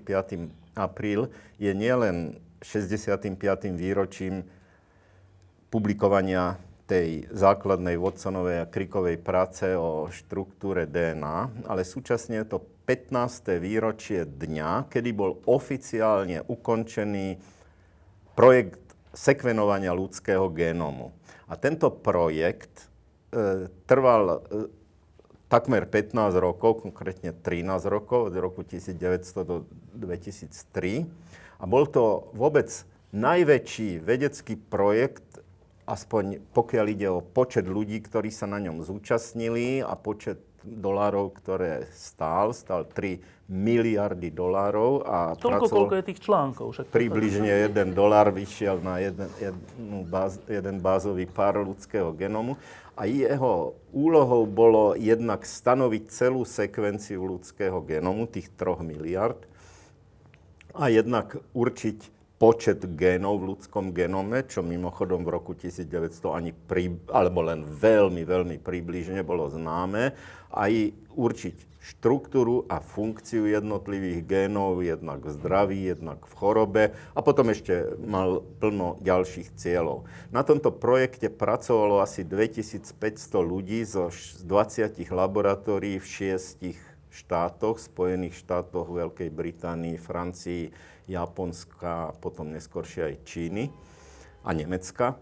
A hovorím, stál 3 miliardy dolárov a 15 rokov trvalo sek- stanoviť sekvenciu, alebo teda takmer 15 rokov, stanoviť sekvenciu ľudského genomu vtedy. E, jednoho konkrétneho človeka. A teraz máme takéto zariadenie, ktoré vám to stanoví za neviem ako dlho, ale rádovo dni. Pár dní, no. Možno hodiny. No hodin, asi dní, povedzme, ale nie. Roky? Nie, ani nie týždne. A rádovo za tisíce dolárov, a nie miliardy dolárov. To je tak neuveriteľný progres od roku 2003 doteraz, 2003 naozaj nebolo tak veľmi dávno, doteraz, že jeden taký slávny mm, popularizátor vedy, ktorého možno aj z jeho knih poznáte, Richard Dawkins, napísal e, ke, kedysi, že ten pokrok je tak obrovský v e, štúdiu a sekvenovaní ľudskej DNA, že keby sme takýto istý pokrok mohli dosiahnuť, povedzme, v automobilovom priemysle za tých posledných 20 rokov, tak by dnes stál Rolls-Royce 5 dolárov, dosiahoval by polovičnú rýchlosť svetla, utiahol by Queen Elizabeth a keď vás zaujíma aj otázka teda mini, miniaturizácie, tak 5 takých Rolls Royceov by sa zmestilo do zapalkovej krabičky. A takto naozaj aj je, takto približne vyzerá rýchlosť pokroku v tejto oblasti. No a teraz sa znova opýtam tú istú otázku, že, že a tých 9 mili- 3 miliardy 3. E, súčiastok, a aspoň približne, že ako to ten prístroj robí? No tak každý prístroj to robí ináč, tento to robí tak, že konkrétne, teda ak je to naozaj tak zaujímavé, tak v podstate každá tá súčiastka má iný odpor. Normálne, že elektrický odpor. A tento stroj má veľa dierok, veľa pórov, cez ktoré ťahá tie nukleové kyseliny, napríklad DNA, a ako ťaha postupne tú nukleovú kyselinu, tak sa mení odpor medzi že nejakými elektródami. A on meria ten odpor a na základe toho, ako sa vyvíja ten odpor, tak vie, že a toto bude asi C, toto bude asi T, toto bude asi A. To až takto? Až že takto. ten pór je presne taký široký, ano. ako je tá, ano, toto vlákno? A... Toto, tento konkrétny stroj to robí takto, ale sú iné stroje, ktoré Čiže on musí 9 miliard reálne prejsť? 3, 3 miliard musí ano, reálne 6. prejsť? 6, dobre. Musí reálne prejsť? No aj viackrát, pretože samozrejme... 100 krát. Tak. Každá tá báza tady prejde približne, no minimálne niekoľko desiatok ale taká, také solidné číslo je 100 krát. Čiže to je 100 krát 3 miliardy čítaní za relatívne krátku dobu niekoľkých málo dní. A on vie to presne o taký kúsolinček posunúť, aby to bol znova iba ten, ten jeden e, stavebný prvok je ako veľký? 0,34 nanometra, ak si dobre pamätám. Čiže tak nič, no? nepredstaviteľne no, malý. Nepredstaviteľne. Čiže ako je ten technologicky vyriešený, že iba o taký kúsok to posunie? Ty si To my nie? nevieme. Naozaj. A prečo tomu veríte? Čo keď to tak není vôbec? No, lebo to zase sedí s tým, ako to teda čítajú tí iní. No. Bohužiaľ. Dobre, to. a teraz k Ináč pripravte si aj otázky, máme tu mikrofón, tak hneď, hneď idem k vám, ale teraz záver mojich otázok je tento, že ja som teraz niekde videl, či v telke, myslím, že to bolo teraz v telke na Českej televízii, čo tam majú tú vedeckú, takú celkom dobrú reláciu, eh, kde bol jeden Čech, ktorý pôsobí v Amerike, teraz sa tuším vrátil do Česka a v tejto oblasti. Okrem iného som tam zachytil takúto vec, že eh, už bude možné, ak už nie je náhodou možné, eh, v našej DNA, neviem presne, čo to znamená, že či v jednotlivej bunke, alebo potom v celom tele, neviem, vymeniť nejaké časti, vyloženie, že vyseknúť nejakú časť, dať tam opravenú v zmysle nejakej choroby, alebo čo sa smejete? Blbo hovorím? On to hovoril, no. Nie, nie, nie, no to je legitimná otázka. No, ale úplná blbá, čo? Tak, nie. dobre. E, že, že, že jednou do budúcnosti, z jednou z technologických, ale v skutočnosti aj, aj skvelých vecí môže byť to, že sa tým budú dať liečiť choroby? Dobre hovorím? Že, ale teraz nie liečiť, že zistíme, že kde je ten problém, ale že, priam, že skoro ako súčiastky. Tak, e, usmievate sa, čiže predpokladám negatívnu odpoveď, tak skúste mi povedať. Nie, je veľmi pozitívne. Nie, vôbec nie. No? no sme v EÚ a odkedy... To je iná téma. Nie, nie je to iná téma. Vďaka tomu, že sme v EÚ, tak od roku 2012 bola v EÚ schválená prvá génová terapia, ktorá takýmto spôsobom, alebo podobným spôsobom no, no ten spôsob ma zaujíma. Čo je to za spôsob? No tak každá tá génová terapia funguje trošku ináč. Tá, ktorá bola schválená, využívala vírus. Jeden vírus, ktorý sa normálne v prírode vyskytuje a dokáže sám seba kopírovať tak, že využíva napríklad tvoje bunky a napríklad spôsobí, ja neviem, nejaký respiračný uh, infekt tak, že sa dostane do tvojej bunky, nechá tvoju bunku nakopírovať sám seba potom sa dostane von a infikuje ďalšie bunky, prípadne nás okolo a podobne. No a tento vírus sa využil na to, že sa tam do ňoho, do jej, jeho DNA vložila DNA, ktorá kodovala gén alebo kodovala bielkovinu, ktorá chýba niektorým pacientom. Toto je princíp akože génovej terapie a teda táto bola po podstate 20 rokoch intenzívnych klinických štúdií na najrôznejších chorobách. Bola prvá, ktorá bola schválená v Európe. Už predtým boli nejaké schválené v Číne, ale táto bola prvá schválená v Európe. Medzičasom už ďalšie prišli do trh. Medzičasom už je to tak ďaleko, že vlastne tá prvá už je zase stiahnutá z trhu, ale nie preto, že by to nefungovalo, alebo že by s tým boli také nejaké technické problémy, ale je to príliš drahé. A drahé to nie je kvôli tej technológii samotnej. Drahé je to jednoducho kvôli tomu, že je drahý ten výskum. My sme medzičasom v medicíne tak ďaleko, že e, to, čo platíme nepriamo cez poisťovne za lieky, to nie je za tú chemikáliu, ktorá je v tom lieku. My platíme za tie štúdie, ktoré sa urobili na tých obrovských množstvách pacientov v minulosti a nielen s týmto liečivom, ale aj s tými stovkami až tisíckami liečiv, ktoré vlastne nefungovali, aj tie treba zaplatiť a preto sú to rádovo, že miliardy eur, ktoré treba zaplatiť. No a teraz, keď je to bežný liek, ktorý berie, ja neviem, niekoľko miliónov ľudí v Európe a ktorí berú do konca života, no tak sa to rozkúskuje a potom teda to, tá jedna tabletka možno, že je drahá, ale nie až tak veľmi. Takže pri tej genovej terapii tam aspoň zatiaľ väčšinou ide o malý počet pacientov a väčšinou ide o jednorazovú aplikáciu, akože raz a hotovo. A pacient je vyliečený.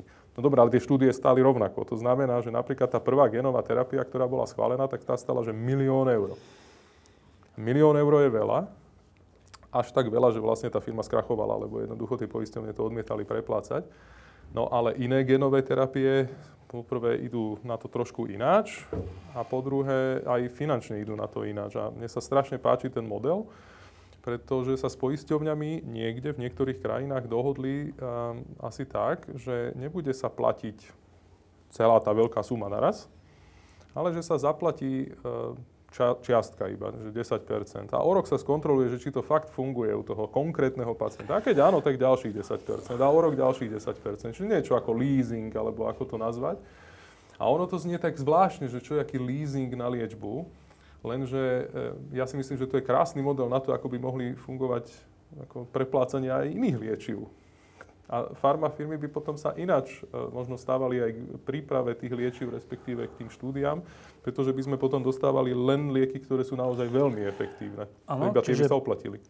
To bol, to, ty teraz si povedal návrh na liekovú politiku štátu, ale moja otázka bola troška iná. Že, teda, že, e, aby som si to vedel predstaviť, že, e, ja neviem, zase laicky, že ak existuje niečo v DNA, nejaká, nejaká sekven, nejak, nejaký úsek, ktorý je zodpovedný za sklon, neviem, k depresii, alebo čo, alebo k cukrovke, alebo neviem, niečo. Ak to tak je, to je, je to tak? Je. Je to tak. Fakt? Že až tak? Tak, e, aj k takému autoritárskemu režimu sú také akože kúsky nejaké? Či, tak to potom je ľahké riešenie, aké predčasné voľby, netreba predčasné voľby. Tak, e, takže tú časť, ako keby chce, vieme opraviť. Op- aby ten človek nemal sklon k cukrovke. Áno? No momentálne to nevieme, ale e, v niektorých, lebo v problematike tejto tzv. genovej terapie sme stále ešte úplne na začiatku. A je tých niekoľko máličko ochorení, u ktorých to už vieme a prebehli všetky tie potrebné štúdie, jednak vedecké a jednak potom klinické, e, ktoré viedli k tomu, že príslušné autority umožnili tú liečbu aj v praxi postupovať. Ale takých je máličko, ja neviem, koľko ich môže byť, 5? 5 asi, no. No. E, ochorení. Z tisícov rozličných ochorení, u ktorých to ešte zatiaľ nevieme a ani presne nevieme odhadnúť, kedy to vedieť budeme. A u tých piatich, prebačte, u tých piatich ochorení, ktoré, poviete nám aspoň jedno, aké to je ochorenie? Tak napríklad? napríklad, napríklad akutná lymfoblastická leukemia. To ako, okrem tých klasických, že genetických, už sú aj také ako iné No, choroby, teda ktoré sa dajú akože rakovina krvi. Alebo, dobre, že, že pri nich to reálne tak funguje, že zoberieme ten, tú sekvenciu, ktorá je za to zodpovedná a vymeníme ju za zdravú? No alebo upravíme geneticky nejaké iné bunky, ktoré potom napríklad v prípade tej leukemie zničia tie nádorové bunky. Napríklad aj také sa dá. Ale aj to, že v tej DNA samotnej niečo Áno, vymeníme? áno, áno. že To je- vyloženie, že áno. vymeníme? Áno, vymeníme, zmeníme, doplníme, alebo odstránime, keď je No to a zlé. teraz, že tá, tá, tá DNA je ale teda, ako ste nám povedali, v každej jednej ľudskej bunke. Mhm. A teraz my, keď to chceme tzv. vymeniť, ten kúsoček, tak ten kúsoček vymeníme potom že v celom tele? Alebo iba v tom orgáne? Iba v tom... Iba v tých bunkách, ktorých sa tá choroba, teda tá Funkcia. funkcia vykonáva, alebo ktorých sa ten gen, to, že je ten gen chybný, sa prejavuje ako A tam ochorenie. potom nehrozí to, že potom v tých iných, kde bude zase ten chybný, on sa dostane znova do, tej, Nie, do toho nie, orgánu? to To, nehrozí? nehrozí. Že stačí v tom orgáne to vymeniť? Pre, preto je najlepšie, ak je to krv, pretože tu je možno vybrať, e, tie, tie bunky je možné uchovať. Nejakým spôsobom v nej, z nich e, tú výmenu urobiť a potom znovu ich vrátiť. na Niektoré bunky, napríklad ja neviem, v mozgu a tak, tam je to veľmi problematické. Zatiaľ nemáme vôbec predstavu, akým spôsobom by sa to dalo uskutočniť. No, ale ja, ja nemám ani predstavu toto, jak uskutočňujete, že, že keď je, keď je v ne, že tá DNA je v každej jednej bunke. A teraz čo, vy sa, jak sa dostanete do každej jednej bunky toho orgánu, alebo tej jednej krvi, alebo pečenia, alebo neviem, že ako sa tam dostanete do každej z tých buniek, do každej čiastočky tej DNA, vyberiete to a dáte tam niečo nové. Ako, to sa ako robí? No, nerobí sa to. Nerobí sa to, lebo to by sme potrebovali naozaj zárodok ovplyvniť, aspoň zatiaľ teda je, je to zakázané, ale Ja ešte pri Ale- narodení, ale myslím už pri, ja pri viem, ja viem, človeku. preto hovorím, že napríklad, ja neviem, kožná bunka využíva len časť toho ge- genómu no, a iné bunky inú časť. Takže keď teraz je nejaká mutácia, ktorú využíva v skutočnosti len určitý typ bunky a len v koži alebo len v nejakom orgáne, no tak len teda tých pár buniek možno, že stačí. Napríklad, ja neviem, v pečení sa produkujú niektoré bielkoviny a len v pečení. A len konkrétne v hepatocitoch, v žiadnych iných bunkách pečenia, iba v jednom type. A vlastne, ktorých je veľa, ale ty potrebuješ len určité množstvo tej danej bielkoviny pre celý organizmus. No tak dobre, tak tebe stačí ovplyvniť len určitý počet tých hepatocitov na to, aby oni vystačili a vyprodukovali dosť tej bielkoviny pre celý Dobre, ale organizmus. to je stále, sú to 100 tisíce alebo neviem koľko, hej? No určite. No, niekedy aj, že, že tisíce, ale áno, akože je ich ešte A stále jak to veľa, ale dá sa to. Jak, to, jak urobíš 100 tisíc tých operácií? No tak napríklad tak, že aplikuješ ten vírus. Akože keď dvakrát na teba kýchnem, tak e, ako to nebude, že jedna bunka v tvojom organizme ovplyvnená. Ale myslím ale... v tej pečení. No aj no. do pečene môžeš dostať vírus. Napríklad. Celkom nová, povedzme 5 rokov stará je metóda, ktorá má také neohrabané meno CRISPR-Cas9 a ktorú je možné e, zhruba prirovnať editoru, e, textovému ed- editoru vo Worde, povedzme. Môžeme tej metóde, tak povediac, nakázať, aby prebehla celou DNA a každý úsek, ktorý obsahuje takú a takú sekvenciu, s nej vystrihla a nahradila ho nejakým iným úsekom, ktorý jej, povieme. tak povediac, povieme, alebo ktorý jej inštruujeme. A ona to robí a urobí to vo všetkých bunkách a vo všetkých DNAčkách, ktoré jej dáme k dispozícii. Táto metóda, no koľko, 5 rokov, 6 rokov stará približne, ale z, z, pôvodne s malou účinnosťou. Mnohokrát sa zmýlila, tak ako Wordovský editor. A tak, ale zlepšuje sa z roka na rok a teraz dosahuje už naozaj mimoriadnú nevysokú účinnosť. A to je metóda, od ktorej sa očakáva, že bude základnou metódou genovej terapie najbližšej budúcnosti, ako náhle sa je, te, tieto jej chyby tá jej nedostatočná alebo neúplná špecifičnosť odstráni a to sa pravdepodobne stane, lebo možno nie je týždeň, čo by sa v nejakom časopise neobjavil článok, ktorý opisuje ďalšie zlepšenie CRISPR-Cas9, ktoré umožňuje zvýšiť jej účinnosť a zlepšiť jej špecifičnosť. Napríklad. No ale teda existuje plno rozličných iných metód. To je problematika ohromne široká, ale z, hoci sa génovou terapiou molekulárni biológovia, genetici a lekári zaoberajú už možno 25 rokov, ak nie dlhšie, 30 rokov už po... Stále je treba povedať, že sme na jej začiatku a ani zďaleka, teda možno, že v tomto sa my dvaja nezhodneme, ale podľa môjho názoru nesplňuje tie očakávania, ktoré pred tými 20 alebo 15 mm, rokmi e, teda boli. boli a ktoré, kedy sa hovorilo, že ja sa pamätám, bolo také heslo, že genová terapia je každý rok o 5 rokov bližšie. Čím sa myslelo, pred rokom sa hovorilo, že bude o 20 rokov, teraz sa už hovorí, že bude o 15 rokov, o rok sa bude hovoriť, že bude o 10 rokov, ale bohužiaľ táto predpoveď sa vôbec nesplnila. Teraz sa to skôr, e, to skôr vyzerá tak, že génová terapia ako reálna metóda liečby genetických a nádorových ochorení sa skôr tak v perspektíve vzdialuje, ako že by sa približovala. Ale že bude, tak o tom ani naozaj, ani najmenšej miere nepochybujem. Len som presvedčený, že na to, aby skutočne mohla byť bežne používaná, je treba ešte nejaké objavy, o ktorých vôbec nevieme, aké to sú. Nejaké úplne základné, niečo, niečo úplne podstatného je treba ešte objaviť. Len ja by som to veľmi rád objavil, ale bohužiaľ neviem, čo to je. A prečo myslíte, že musí, musí byť ešte niečo základne no, objavené? No, lebo tak dlho sa už e, okolo toho pracuje, koľko energie sa do toho vložilo, koľko pracovísk, koľko ľudí na tom pracovalo a stále ten výsledok nejako uteka. Áno, je tých 5, 6 alebo tak nejak ochorení vážnych, závažných, u ktorých génová terapia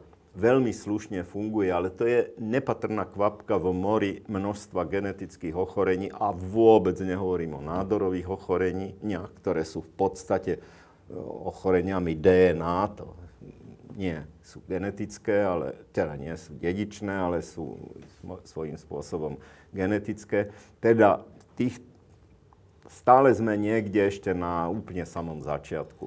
A na to, aby sa ten začiatok prekonal, no tak to je proste môj subjektívny dojem, ja za to ruku do ohňa nevkladám, že je treba ešte nejaký úplne principiálny objav, kde si, o ktorom zatiaľ nikto nemôže mať ani približnú predstavu, čo, čo by to mohlo byť. No a teraz posledná také science fiction otázka a potom už idem za vami, že zase tak laicky, že ak by sme vedeli geneticky vytvoriť takú vec, že vlastne by sme vymenili celú pečeň, keď je už stará a opotrebovaná, alebo čo, s tou istou genetickou, že by sme ju vedeli nejako ako obnoviť možno. Dá sa to geneticky? Možno aspoň v predstave. Je, Alebo... sa to dá v Bystrici robia, transplantáciu. No ale teda nie, že transplantáciu od niekoho, ale z vlastnej. Alebo že, no, tak aké sú najväčšie, alebo že starnutie, tak starnutie to mi myslím Lubo Tomáška, alebo kto mi hovoril, že, že to starnutie súvisí s koncom tých, tých DNA, ktoré sú tam z nejakých, dô, tak, ktoré sú tam z nejakých dôvodov tak alebo onak a ten koniec proste spôsobuje to, že, že nejako, že nakoniec starneme. Tak ak, ne, úplne? No tak súvisí to so starnutím, ale povedať, že to je príčina starnutia, tak to by som sa vôbec neodvážil. Ale to nie je podstatné. To je trocha trúfali, no. Tak, um, ale že možno, že geneticky by sa dalo to starnutie nejako spomaliť, ak nie rovno zastaviť. Čo? No a takéto science fiction otázky asi sú spojené s touto genetikou a s tým, že keď už vieme DNA, vieme to, dokonca vieme to my nejak sekvenovať alebo vymieňať a tak, že či nakoniec to nebude taký nástroj v úvodzovkách nesmrteľnosti. Tak to, to je to science fiction. Tak Peter, bude alebo nebude? No keď, tak na Slovensku sa to ne, nebude aplikovať, lebo nám to bude jedno, my tu budeme riešiť úplne iné veci. Akože my, my vieme už teraz v rámci medicíny také veľké veci robiť, ale dobre, keď neprídem na preventívnu prehliadku, tak je to jedno, nie?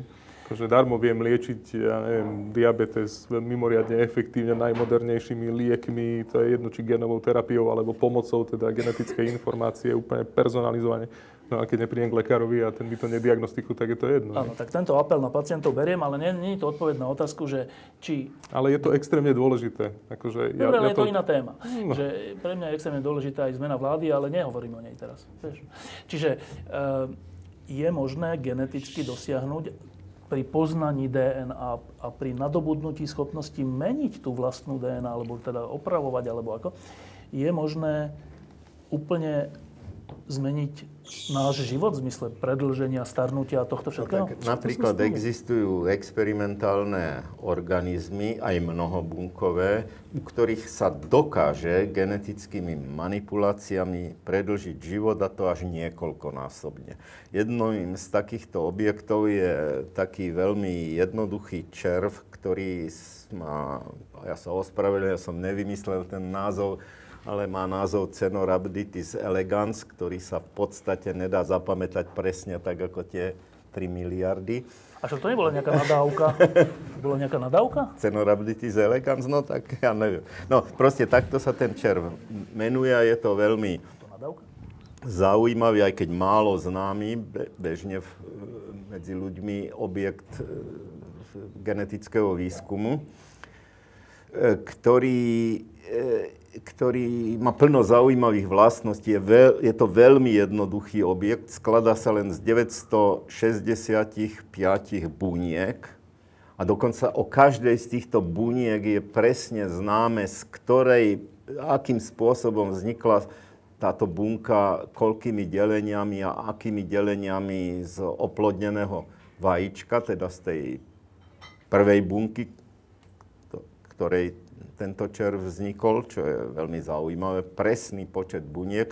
Ona do, on dokonca má najprv 1020 buniek a tých neviem, 60, lebo koľko potom postupne zahynie, až v dospelosti má takýto konkrétny počet buniek. Je na ňom urobené obrovské množstvo mimoriadne zaujímavých výskumov týkajúcich sa e, jaksi individuálneho vývinu E, lebo sa mu venoval jeden vedec. Ja by som si dovolil potom na, jeho, na tému tohto konkrétneho vedca povedať zo pár slov, lebo sa mi zdá, že je to zaujímavá téma. No a u tohto červa je možné konkrétnymi zmenami niektorých génov dosiahnuť až štvornásobné predlženie priemerného veku života, ktorý je krátky, ten má niekoľko týždňov, a to presne neviem koľko, niekoľko týždňov, ale dá sa štvornásobne predlžiť cielenými genetickými zmenami. No a e, keď môžem, tak by som pri tejto príležitosti pripomenul autora tohto objavu. E, každý vieme, že pred pár dňami alebo dvomi, tromi týždňami zomrel Stephen Hawking, ale nikto nevieme, že deň, dva po ňom zomrel e, John Salston a asi pochybujem, že by niekto tu okrem Petra vedel, že John Salston vôbec žil, hoci to bol nositeľ Nobelovej ceny a jeden z najvýznamnejších molekulárnych biologov súčasnosti. A z hodou okolností sa narodil deň, dva pred alebo po Hawkingovi, čiže žili presne tom istom období. No a on dostal Nobelovú cenu za, e, predovšetkým za svoj celoživotný intenzívny výskum tohto červa, Cenorhabditis elegans, on vymyslel to, tento modelový objekt. On tisíce, snad 10 tisíce hodín strávil jeho štúdiom, keď zistil to, akým spôsobom sa jednotlivé bunky delia a tak, a že nakoniec vznikne teda konkrétny čert s tými 965 alebo 56, nepamätám sa presne, bunkami.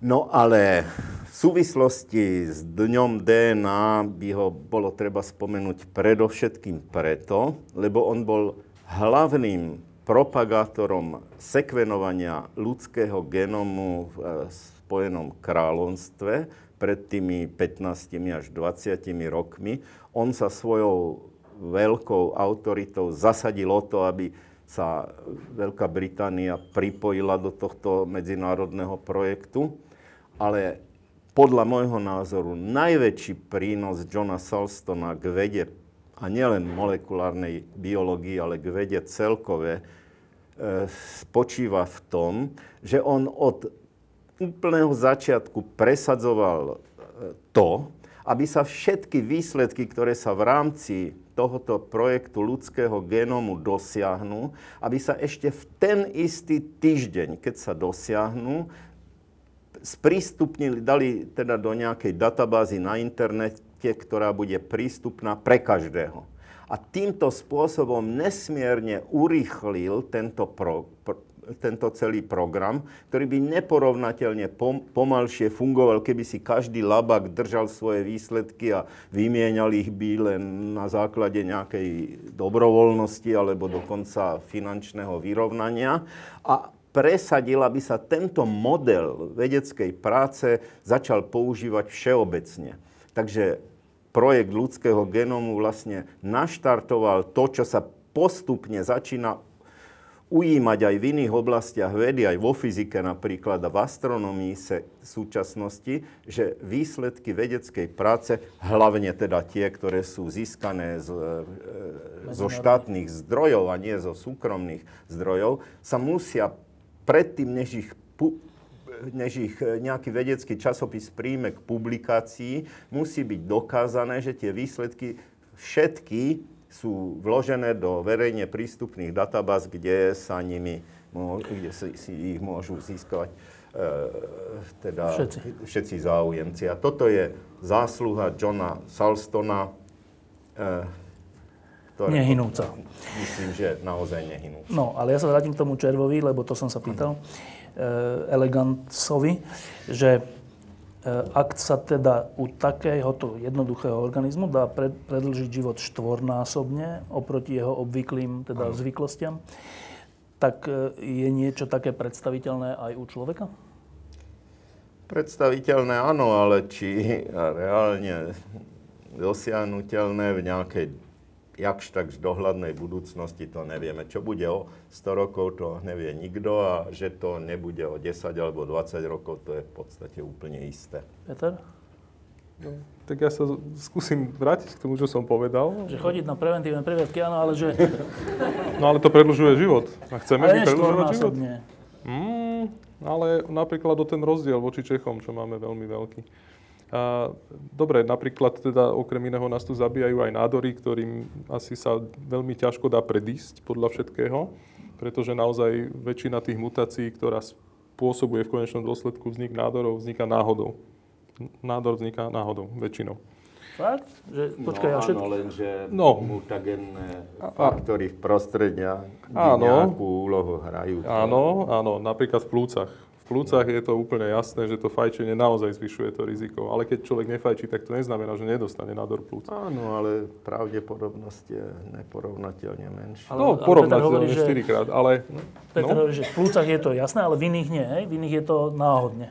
Je to do značnej miery náhodné a z toho niečo vyplýva, okrem toho, že teda treba chodiť na tie preventívne prehliadky, z toho vyplýva, že kľúčovým faktorom je v konečnom dôsledku chybovosť tých našich enzymov, ktoré kopírujú DNA pri delení. A to je, to je dôležité poznanie, lebo z toho zase niečo vyplýva, že ak by sme čiste teoreticky vedeli tie enzymy vymeniť, opraviť. vylepšiť, opraviť tak, aby boli ešte lepšie, aby robili menej chýb, keď už teda prepisujú tú DNA, mm, tak by sme potažmo teda mohli e, do budúcna možno znížiť e, frekvenciu takých nejakých nádorov. Len ešte raz otázka že či máme o to záujem, keď teraz vieme predísť úmrtiu kvôli tým nádorom a mnohí to nerobíme. Dobre, ale teda to je jedna vec, že, že ako keby opraviť alebo predísť mnohým smrteľným chorobám, ale aj bez smrteľných chorob my zomierame 80-ročný, 90-ročný, 100-ročný, to už je že zázrak a nemusí to byť, že na chorobu, ale tak, takzvané na starobu. Áno. A že či toto sa dá predlžiť? No, Keby, tak... keby sme to vedeli, tak by to asi už dávno sa robilo, ale to ale myslím na príklade toho eleganca. Tak u neho sa to dá, no, ale to je no, jednoduchý, veľmi dobré molekulárne, pres, na molekulárnej úrovni preskúmaný organizmus, na ktorom sa takýto výskum dlhoročne robil, ale viete si predstaviť, že by takýto výskum robil u človeka? Že by do ľudského e, vajíčka oplodneného niekto e, vnášal nejaké gény alebo vymienial v ňom nejaké gény a potom pozoroval, ako... Či to predlžuje, či to alebo naopak skracuje, no, čo? Dosť dobre si to nevieme predstaviť. Cenorhabditis žije 3 týždne, takže sa lahúčko dožijeme a nesúdi sa navyše, čiže tam, no. Áno, no. Okrem toho teda vo všetkých civilizovaných krajinách je e, vnášanie genetickej informácie do zárodku zakázané a v necivilizovaných krajinách, kde je dovolené, tam to zase nikto nevie. urobiť nevie, takže sa to ani nejako nerobí. Dobre, tak otázky. E, máme, mikro... Peťo, máš mikrofón? Tak, mikrofón. Nech sa páči otázky. To. Um, prvého vyvolám, keď sa nikto neprihlási. Máte tu nejakého študenta? Ja neviem, ja už neštú, nepoznám študentov. Ty tu máš nejakého študenta, Peťa? No, nejaký by sa našli. Ja. Teda ja by som sa chcela spýtať, či si myslíte, že o, dnešná spoločnosť je o, pripravená k týmto pokrokom teda gen, genovej manipulácie alebo nejakou produkciou látok v génoch liečiv. Keď napríklad, ja som bola naposledy na burze kníh a len som sa spýtala, že či majú teda nejakú odbornú literatúru, teda o genetike a povedali, že, že nie, vystavenú ju nemáme, pretože ľudia na to reagujú agresívne. Tak, čo si o tom myslíte? Je vôbec spoločnosť pripravená týmto vedeckým pokrokom? Že ľudia reagujú agresívne na samotnú existenciu kníh o genetike? Áno. Tak, tak to, to boli voliči koho boli toto? Teda, to, tak, no. Ale dobre, no Peter. Myslím si, že toto je taký všeobecný problém tej našej dnešnej doby. A teraz nechcem akože zbytočne filozofovať, ale ne, nemyslím si, že potrebujeme mať spoločnosť pripravenú na niečo tak ako spoločnosť ne, nebola pripravená na teóriu relativity a popravde dodnes väčšina z nás asi teda nečítala über die Relativität teórií v origináli, ale napriek tomu všetci máme GPS mobile, tak uh, myslím si, že podstatné, aby niekto bol na to pripravený, napríklad tých pár vecov, ktorí to potom nejakým spôsobom potiahnu ďalej. Takže o to viacej treba tlačiť na tých študentov, aby oni boli pripravení. Tí niektorí, tí, ktorí to potiahnu ďalej za nás ostatných, ktorí budeme len frflať a budeme agresívni pri nejakých knihách. Pardon. A konkrétne napríklad e, tá genová terapia, tak vlastne vedci to robia pre ľudí, aby sa to teda dalo aplikovať do praxe. Otázka je, že či vôbec o to ľudia s takýmto postojom majú záujem. Ale to závisí od toho, akí sú to ľudia. Ak sú to tí, ktorí samotní, alebo ich deti, alebo nejakí iných blízky sú postihnutí genetickým ochorením, tak to vás ubezpečujem, že tí o to záujem majú. 100% z týchto ľudí o to záujem má. A tí, ktorí o tom len tak počuli od nejakých e, aktivistov,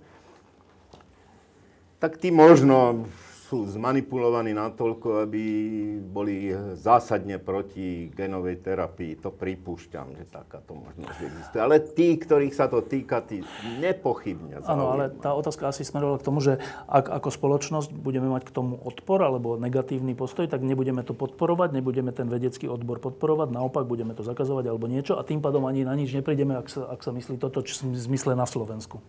No, Problém je, že veda je svetová. Čiže to je jedno. To, to, že u nás nikto nevymyslel teóriu relativity, neznamená, že z toho neprofitujeme. To, že u nás napríklad Máme eh, aj takú legislatívu, ktorá teda dosť výrazne nám komplikuje život, keď chceme robiť genetické modifikácie, genetické modifikácie, tak to neznamená, že vo svete sa to neurobí a že my z toho neprofitujeme.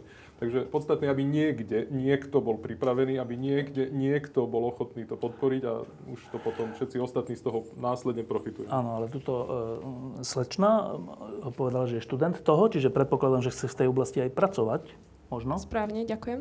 Áno, ale asi teda bude zbytočne v tej oblasti pracovať, keď táto krajina a táto spoločnosť bude proti tej oblasti. Možno to je tá obava. No, čak môže byť proti, my sme za, takže môže ísť ku nám, ale myslím si, že na takom dobrom pracovisku, že tam sú tiež za a tým pádom sa to dá. Vy sa to no. všetci poznáte? Samozrejme. Dobre. Dobre, tak ďalšia otázka z niekoho ďalšieho známeho. Ďakujem. No, ja by som sa teda chcel spýtať, aký je váš názor na to, že v poslednej dobe vďaka tejto CRISPR-Cas9, Cas9 technológií uh, bol taký enormný vzrast tzv. biohackerov, ktorí si, tak povediac, doma v garáži upravujú gény a niektorí už dokonca začínajú aj tieto gény aplikovať na sebe. Otázka je, či je to pravda, samozrejme. Nie, nie. Je no, to pravda? Ten, ten, tá metodika nie je principiálne nová. Tam si treba uvedomiť poprvé pre všetkých e, aktivistov teda, alebo zelených, treba povedať, že to je prírodné, to je bio lebo to v skutočnosti baktérie normálne využívajú a teda tí vedci, ktorí to objavili, to naozaj len popísali a snažili sa využiť v podstate niečo, čo používajú baktérie sami pre seba. Ale ten zásadný prielom bol e, v tejto technológii v tom, že je lacná. To je, to je kľúčový rozdiel. Aj predtým sa mnohé genetické editácie dali robiť, ale stáli rádovo desiatky tisíc eur. No toto stojí rádovo stovky eur, tak to je rozdiel a tým pádom sa to dá. Ja neviem, či mám na to názor, ale je fakt, že v rámci vedy mnohokrát to bolo o tom, že niekto niečo vyskúšal na sebe. Neviem, či toto je úplne že príklad toho, ako by veda mala pokračovať ďalej, lebo samozrejme, keď experiment nie je kontrolovaný, tak ako to nie je experiment a nezistíme to, čo potrebujeme zistiť. Ale áno, medzičasom, okrem tých stovák ľudí, ktorí sú medzičasom geneticky modifikovaní v rámci klinických štúdií, je neznáme číslo ľudí, ktorí si naozaj eh, evidentne teda robia modifikácie sami doma a my nemáme o tom nejakým spôsobom šajn. A je fakt, že George Church, to je v podstate šéf genetiky na Harvarde, dosť výrazne to podporil viackrát verejne. Takže či ja mám nejaký názor, neviem. A nie je asi ani dôležité, aký mám názor, ale teda iní majú na to takýto názor. Tak čo ja viem. Je to technológia, má svoje rizika, uvidíme, ako to dopadne. A teraz, ale... teraz ja mám otázku na vás obdvoch, že to, ja tomu ani vôbec nerozumiem. No že... môže si to kúpiť a môže sa ja sám modifikovať. Ale to, čo znamená, že sám sa modifikovať? No, tak Napríklad? Ja neviem, myslím si, že najviac predávaný je ten kit na myostatín alebo na niečo také, čo by malo zväčšovať akože svaly. No. Akože, či to funguje, čo neviem. Urobíš, typujem, že čo nie. urobíš? Že geneticky si modifikuješ eh, ale viem, ale že svoje to svalové... No pichneš si to do svalu. Nejaký preparát? Nejaký preparát, ktorý v sebe obsahuje všetko potrebné na to, aby sa zablokovala tvorba jednej bielkoviny, ktorá blokuje rast svalových buniek. No, takže by ti teoreticky mali narast svaly. No pochybujem, že to bude efektívnejšie ako nejaké anabolika, ktoré sú teda nepomerne lacnejšie, ale... A tie sú zakázané. No však veď... Tak, toto. Áno, no. Toto ale, ale dá, sa to, dá sa to kúpiť na internete a, a áno, vie sa o tom, že sa to vo veľkom kupuje a nejakým spôsobom to nie je regulované. Toto ste mysleli plus minus? Hm? Tento druh modifikácie? No, viac menej. Uh, respektíve, čo sa týka takej tej liberalizácie tejto technológie a teda či s tým nie sú spojené rizika... Sú, jasné, že sú, jasné, že sú. No, teda áno, ale rizika v zmysle, že teda keď niekto teraz začne upravovať uh, gény, či už bakteriálne alebo ľudské, um, aká, alebo je tam nejaká výrazná pravdepodobnosť, že by sa to mohlo uh, zvra- zvrhnúť na nejakej uh, škále, že by to mohlo poškodiť viacero ľudí, nie len toho, ktorý sám seba editoval? tak povedať? No, veľmi intenzívne rozmýšľam, ale neviem si predstaviť tú situáciu, ako by to mohlo poškodzovať tých iných naokolo. A len tam si treba uvedomiť, že ako regulovať sa dá všeličo, dá sa o to snažiť, jasné, dá sa povedať, že Uber zakážeme, ale ja vás môžem aj tak odviezť, no aj keď mi to zakáže niekto a môžem si vypýtať za to peniaze a môžem si to nazvať ináč ako Uber a proste to je to isté s týmto, čiže my môžeme vytvárať nejaké regulácie, ale v konečnom dôsledku do akej miery zabránime tomu, aby sa napríklad tieto cenovo dostupné a aspoň technicky efektívne a účinné metodiky a, a postupy dostali proste medzi ľudí. To, ja ne, neviem si predstaviť, ako sa tomu dá zabrániť. Myslím si, že v súčasnej dobe a, asi sa ani nedá. Dobre, ešte nejaká otázka k tomu? Alebo k hocičomu? Nech sa páči. Dobrý deň. Ja by som možno len chcel poprosiť, eh, či by ste nemohli vrhnúť trošku možno odbornejší názor na eh, genetickú modifikáciu potravín, lebo tu sa hovorilo skôr o tom ľudskom genome a možno o tých prínosoch pre ľudstvo a naopak eh, tom strachu, ktorý v spoločnosti z toho je. Tak možno, neviem, pár slov k tomu. Dobre, že či genetická modifikácia potravín je nebezpečná? Čo sa smejete? Ja sa, ja sa v tejto, tak ja keď môžem niečo povedať, na tejto problematike nepracujem, ani sa jej nejakým špeciálnym spôsobom nevenujem. Jedine to, čo si človek tak prečíta v odbornej genetickej literatúre a čo tak asi vie, z celkového genetického kontextu a môj názor je úplne jednoznačný, naprosto jednoznačný. Genetické manipulácie, e, ktoré vedú tým GMO potravinám, určite nie sú zdravotne závadné. O tom nemám ani tú najnepatrnejšiu pochybnosť. Okrem toho nie som v tejto oblasti sám, ale teraz ja neviem, kto celkom nedávno, pred pár mesiacmi, nejaká vážna autorita e, e, e, Federal Food and Drug Administration, alebo kto, naozaj si neviem spomenúť, ale nejaká naprosto zásadná odborná autorita vydalo vyhlásenie, podľa ktorého nie je žiadny evidentný dôkaz, nie je žiadny relevantný dôkaz toho, že by genovo manipulované potraviny boli zdravotne závadné. A o tom som absolútne jednoznačne presvedčený, že je to takto. Lenže to, tá hysteria, ktorá hlavne tu v Európe okolo genovo manipulovaných potravín existuje, tá, to nie je nič vedeckého, to je čiste ideologická záležitosť, e, lebo sa považujú za, za závadné nie preto, že sú zdravotne závadné, ale preto, lebo sú geneticky manipulované, aby som to tak jasne povedal. E, jednak nie žiadneho teoretického dôvodu očakávať, že by potraviny, do ktorých je, alebo teda napríklad rastliny, ale však to isté sa týka živočichov, do ktorých je vnos, vnesený nejaký gén a vytvorí sa tam nejaká iná bielkovina alebo nejaká iná látka, mohli byť e, zdravotne závadné. Žiadny teoretický dôvod očakávať, čo si takého neexistuje. A okrem toho nie je ani jednoho empirického dokladu takéhoto takéhoto tvrdenia. Ale najlepší doklad je ten, že v Spojených štátoch, kde táto európska hysteria proti genovo manipulovaným potravinám neexistuje. Už ľudia skonzumovali nie miliardy, ale bilióny genovo manipulovaných jedál a nikto nikdy ešte neobjavil vôbec žiadnu, e, teda, žiadne zdravotné riziko. A nehovorím vôbec o Číne, kde vôbec nikto nevie, koľko takýchto jedál sa skonzumovalo, lebo prakticky pokiaľ je známe, tak takmer všetká rýža a soja v Číne je genovo manipulovaná. Pravdepodobne, ale to neviem, toto si teraz vymýšľam, ale povedal by som, že nie som ďaleko od pravdy, že aj tá, ktorá rýža, ktorá sa k nám dováža tam z Ázie a od inakiaľ, že je génovo manipulovaná. Takže naprosto nevidím iný ako ideologický dôvod k tomu genovo manipulované potraviny zamietať. Ale čo je to potom? To je ako, že jednak to má škaredý názov, lebo keď sa povie manipulácia, tak to je, to je áno, škaredý áno, názov. To je škaredý názov. Ale že, t- tak tam chápem tú, tú iracionalitu toho, že tak škaredý názov áno. rezultuje z toho škaredý názor na to. Tak, tak. Uh, ale že aká ideológia? No, zelený. Že čo? To, nie, to je i súčasť ich ideológie. Dobre, ale že čo? Že no čo? To ja neviem, ale je to geneticky manipulované, takže to nemôže byť zdravé. To dá zdravý rozum. Toto? Tak to jednoducho? No, ja, ja žiadny iný dôvod nevidím.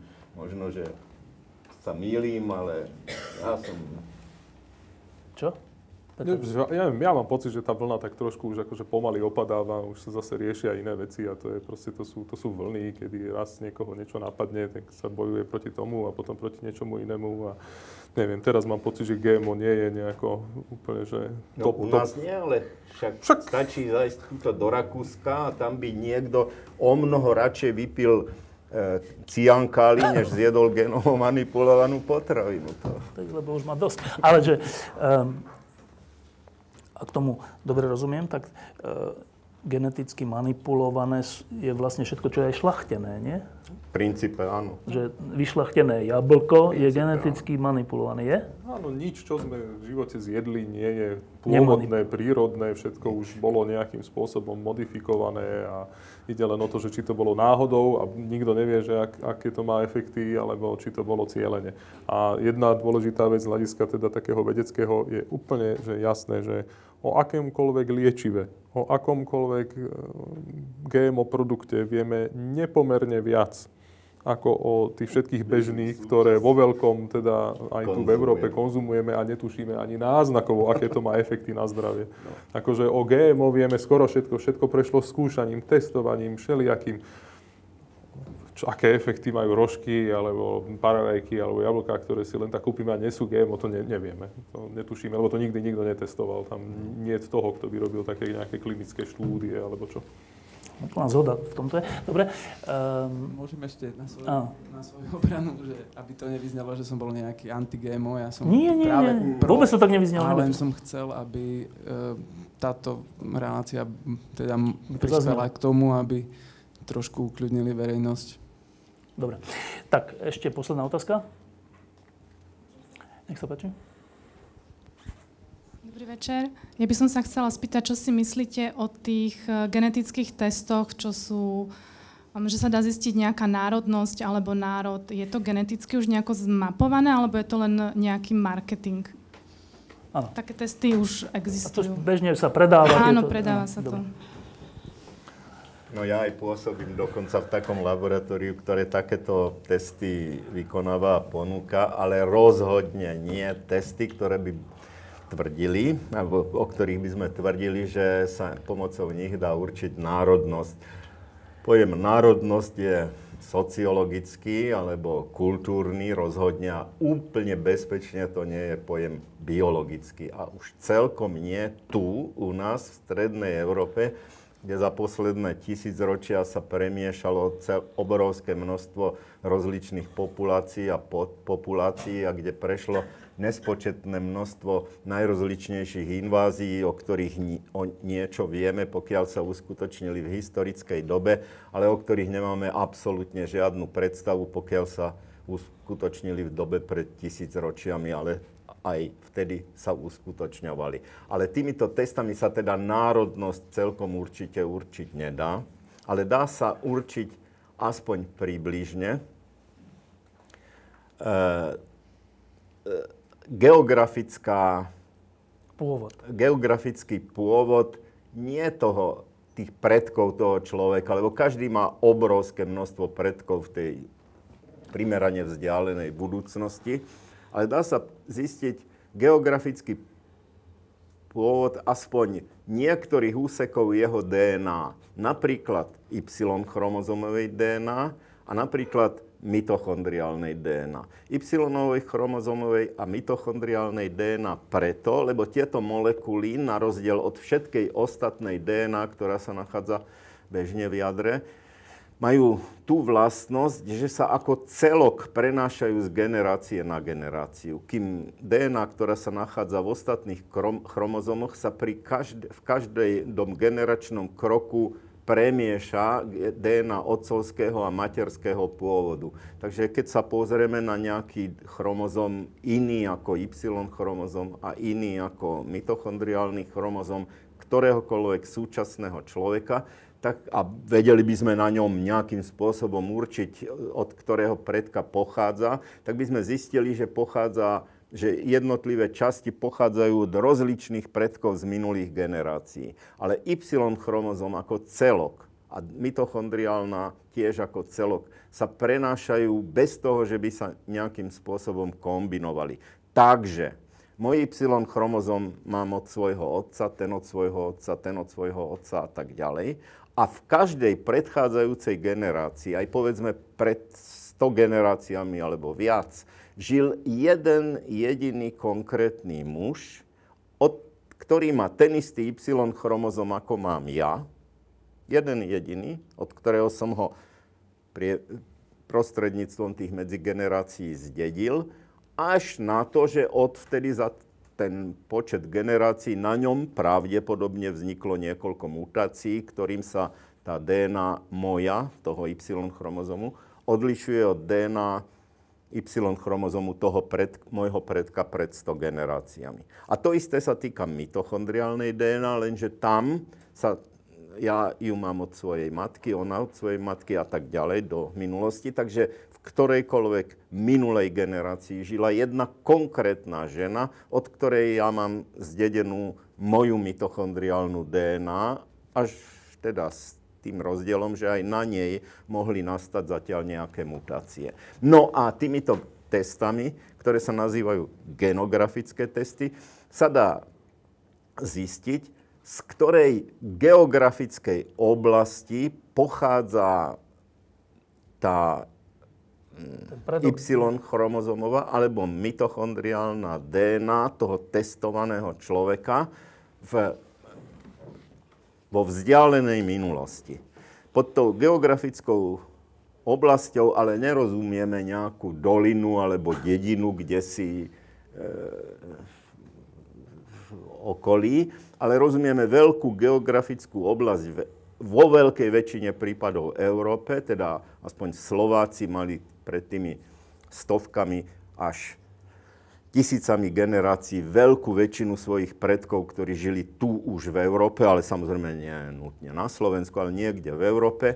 A tak zistíme, že ten Y-chromozom toho testovaného človeka žil, teda on nežil, ale bol, nachádzal sa u človeka, ktorý žil, povedzme, na Pyrenejskom poloostrove, alebo v Škandinávii, alebo v Strednej Európe, alebo na Balkáne a vo víne, viac menej výnimočnejších prípadoch, asi tak v 10-15% niekde na, stred, na Blízkom východe alebo tam v tej oblasti, prípadne v oblasti Kaukazu alebo nejakých ruských stepí a tak.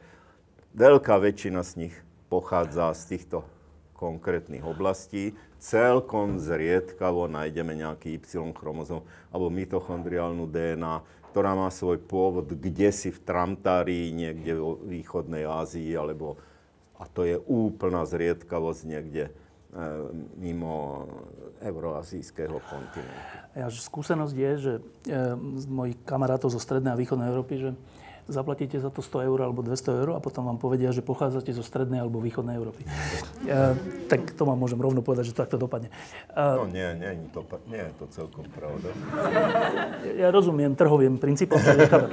No, um, otázka, že či sa stalo, že ste mali prípad, kde 100% genov bolo, dajme tomu, len z Európy, že ten človek nemá Nie, tam my neskúmame po, percento génov, lebo to, to je zamerané výlučne na Y-chromozómovú a mitochondriálnu DNA a tá ako celok, aj so všetkými svojimi génmi, ktorých je na mitochondriálnej 37 a na Y-chromozómovej 460 či koľko, Je od niekiaľ. je od nieka ako celok. Tam Mhm. nie je možné povedať, že časť z nich pochádza odtiaľ a časť od tamtiaľ. Dobre, tak a posledná otázka. Uh, hovorili sme tu viac ako hodinu o, o, o DNA a o tom, ako sa k tomu vôbec prišlo a čo, čo dnešok umožňuje. A skúsme byť teraz trúfali a predstavme si... To na slávu bude o 100 rokov. Predstavme si, že nie, že o 100 rokov, keď vy ste povedali, že o 10 rokov to ešte ten prielom asi nebude, ale tak neobmedzme sa desiatimi rokmi, ale skúsme sa, e, skúsme byť teda trúfali a povedať, že kam si myslíte, že to v tejto oblasti e, dopracujeme, alebo čo dosiahneme ako ľudstvo, nie na Slovensku, lebo tu tie preventívne kontroly fakt nechodíme, ale, e, ale že čo v oblasti DNA trúfalo dosiahneme, Vlado?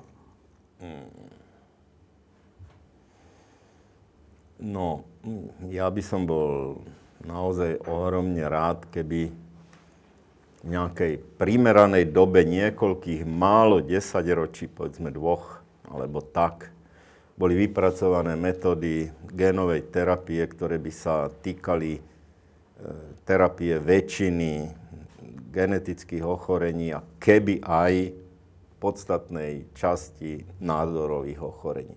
Ale absolútne netvrdím, že sa to naozaj podarí. Len vylúčiť sa to nedá. Ten e, vývoj je naozaj mimoriadne rýchly. To, čo som povedal, tú analogiu s tým automobilovým priemyslom, to skutočne sedí. Toto sa síce týka hlavne toho technického vývoja, e, napríklad rýchlosti sekvenovania DNA alebo aj iných metód e, analýzy DNA nie ešte toho základného po- poznania, ale aj vývoj základného poznania prebieha ohromne rýchlým tempom, ale ako sa vš- všeobecne vie, predpovedať je ťažko, hlavne budúcnosť. Ale teda keby sme sa neobmedzili 10, 20, 30 rokmi, tak si myslíte, že skôr alebo neskôr sa to dosiahne? Som o tom presvedčený. Ale či... No. Proste o budúcnosti naozaj je veľmi ťažko robiť nejaké. My aj o minulosti vieme o mnoho menej, než sa domnievame a keď niečo tvrdíme, že to vieme s istotou, napríklad, že keď kto našiel, neviem, trebárs eh,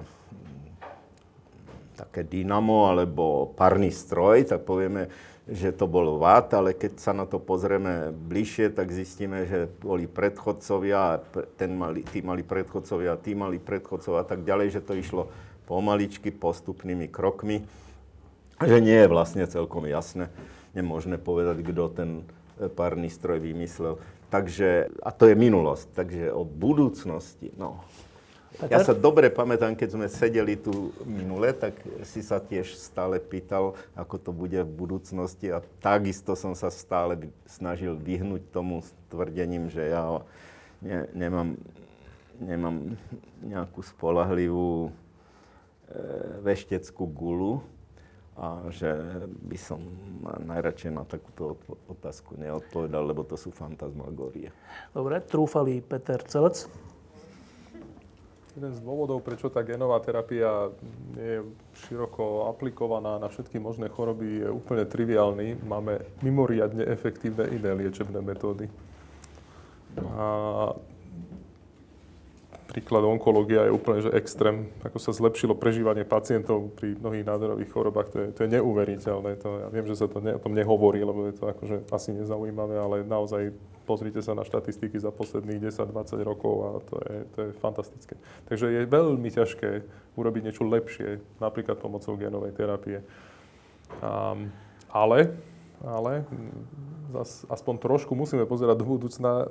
Ja neviem, tak my robíme vedu s kolegami mladými a ako, venujeme sa tomu, čo si my myslíme, že teda v budúcnosti bude strašne dôležité, než by sme sa tomu nevenovali. A venujeme sa tej DNA, ktorá je mimo buniek. To znamená, že nie, nie len teda DNA sa nachádza v jadre a prípadne v tých mitochondriách, ale keď sa bunky rozpadajú, tak sa dostáva von. A táto DNA sa dá strašne zaujímaво využiť pre diagnostiku, preventívne prehliadky. Strašne veľa ľudí robí na tom, aby teda tie preventívne prehliadky vyzerali tak, že sa zoberie len jedna vzorka krvi a tam už všetko bude. A, a je to založené všetko najmä na práve teda analýze tejto DNA, ktorá je mimo buniek, napríklad aj nádorovej.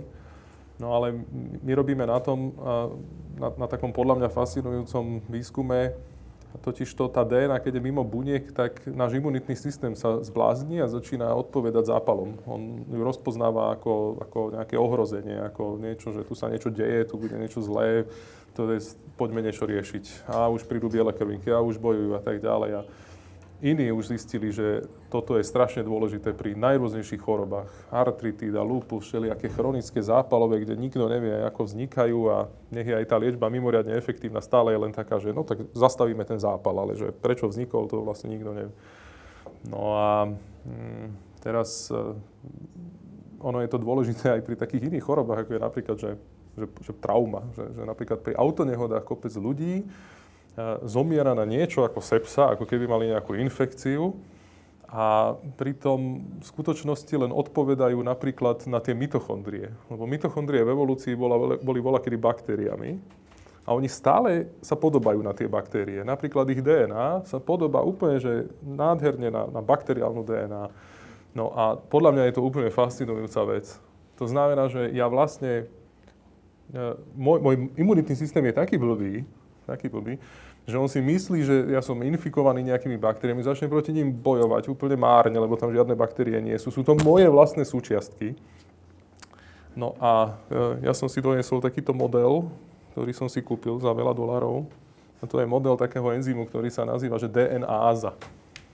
To je enzym, ktorý štiepi DNA. Ona je tu nejako naznačená, už neviem, ktorou farbou tá DNK, ale každopádne ju štiepi.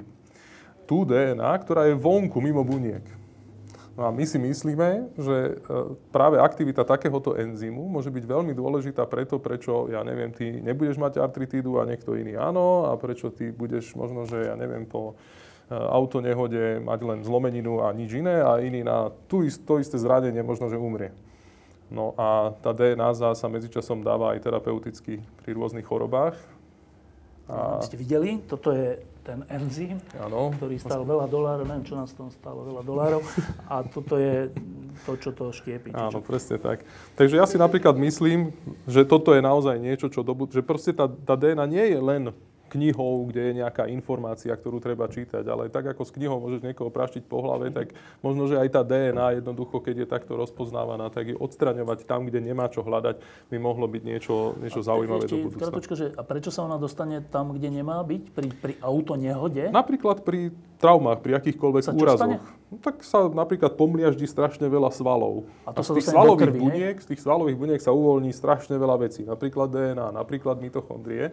No a náš imunitný systém vidí nie mitochondriu, on vidí, že je baktéria, ďalšia baktéria a začne proti ním bojovať a de facto sa dostane do stavu, ktorý sa podobá sepse. To znamená, keď máš baktérie v krvi, hoci žiadne baktérie tam nie sú. Dobre. Podľa mňa je to fascinujúce.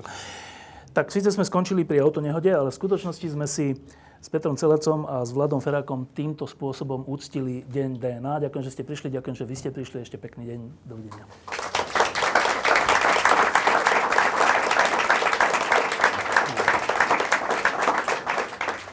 Dovolte, aby sme vám ešte na konci zapriali príjemný zvyšok DNA.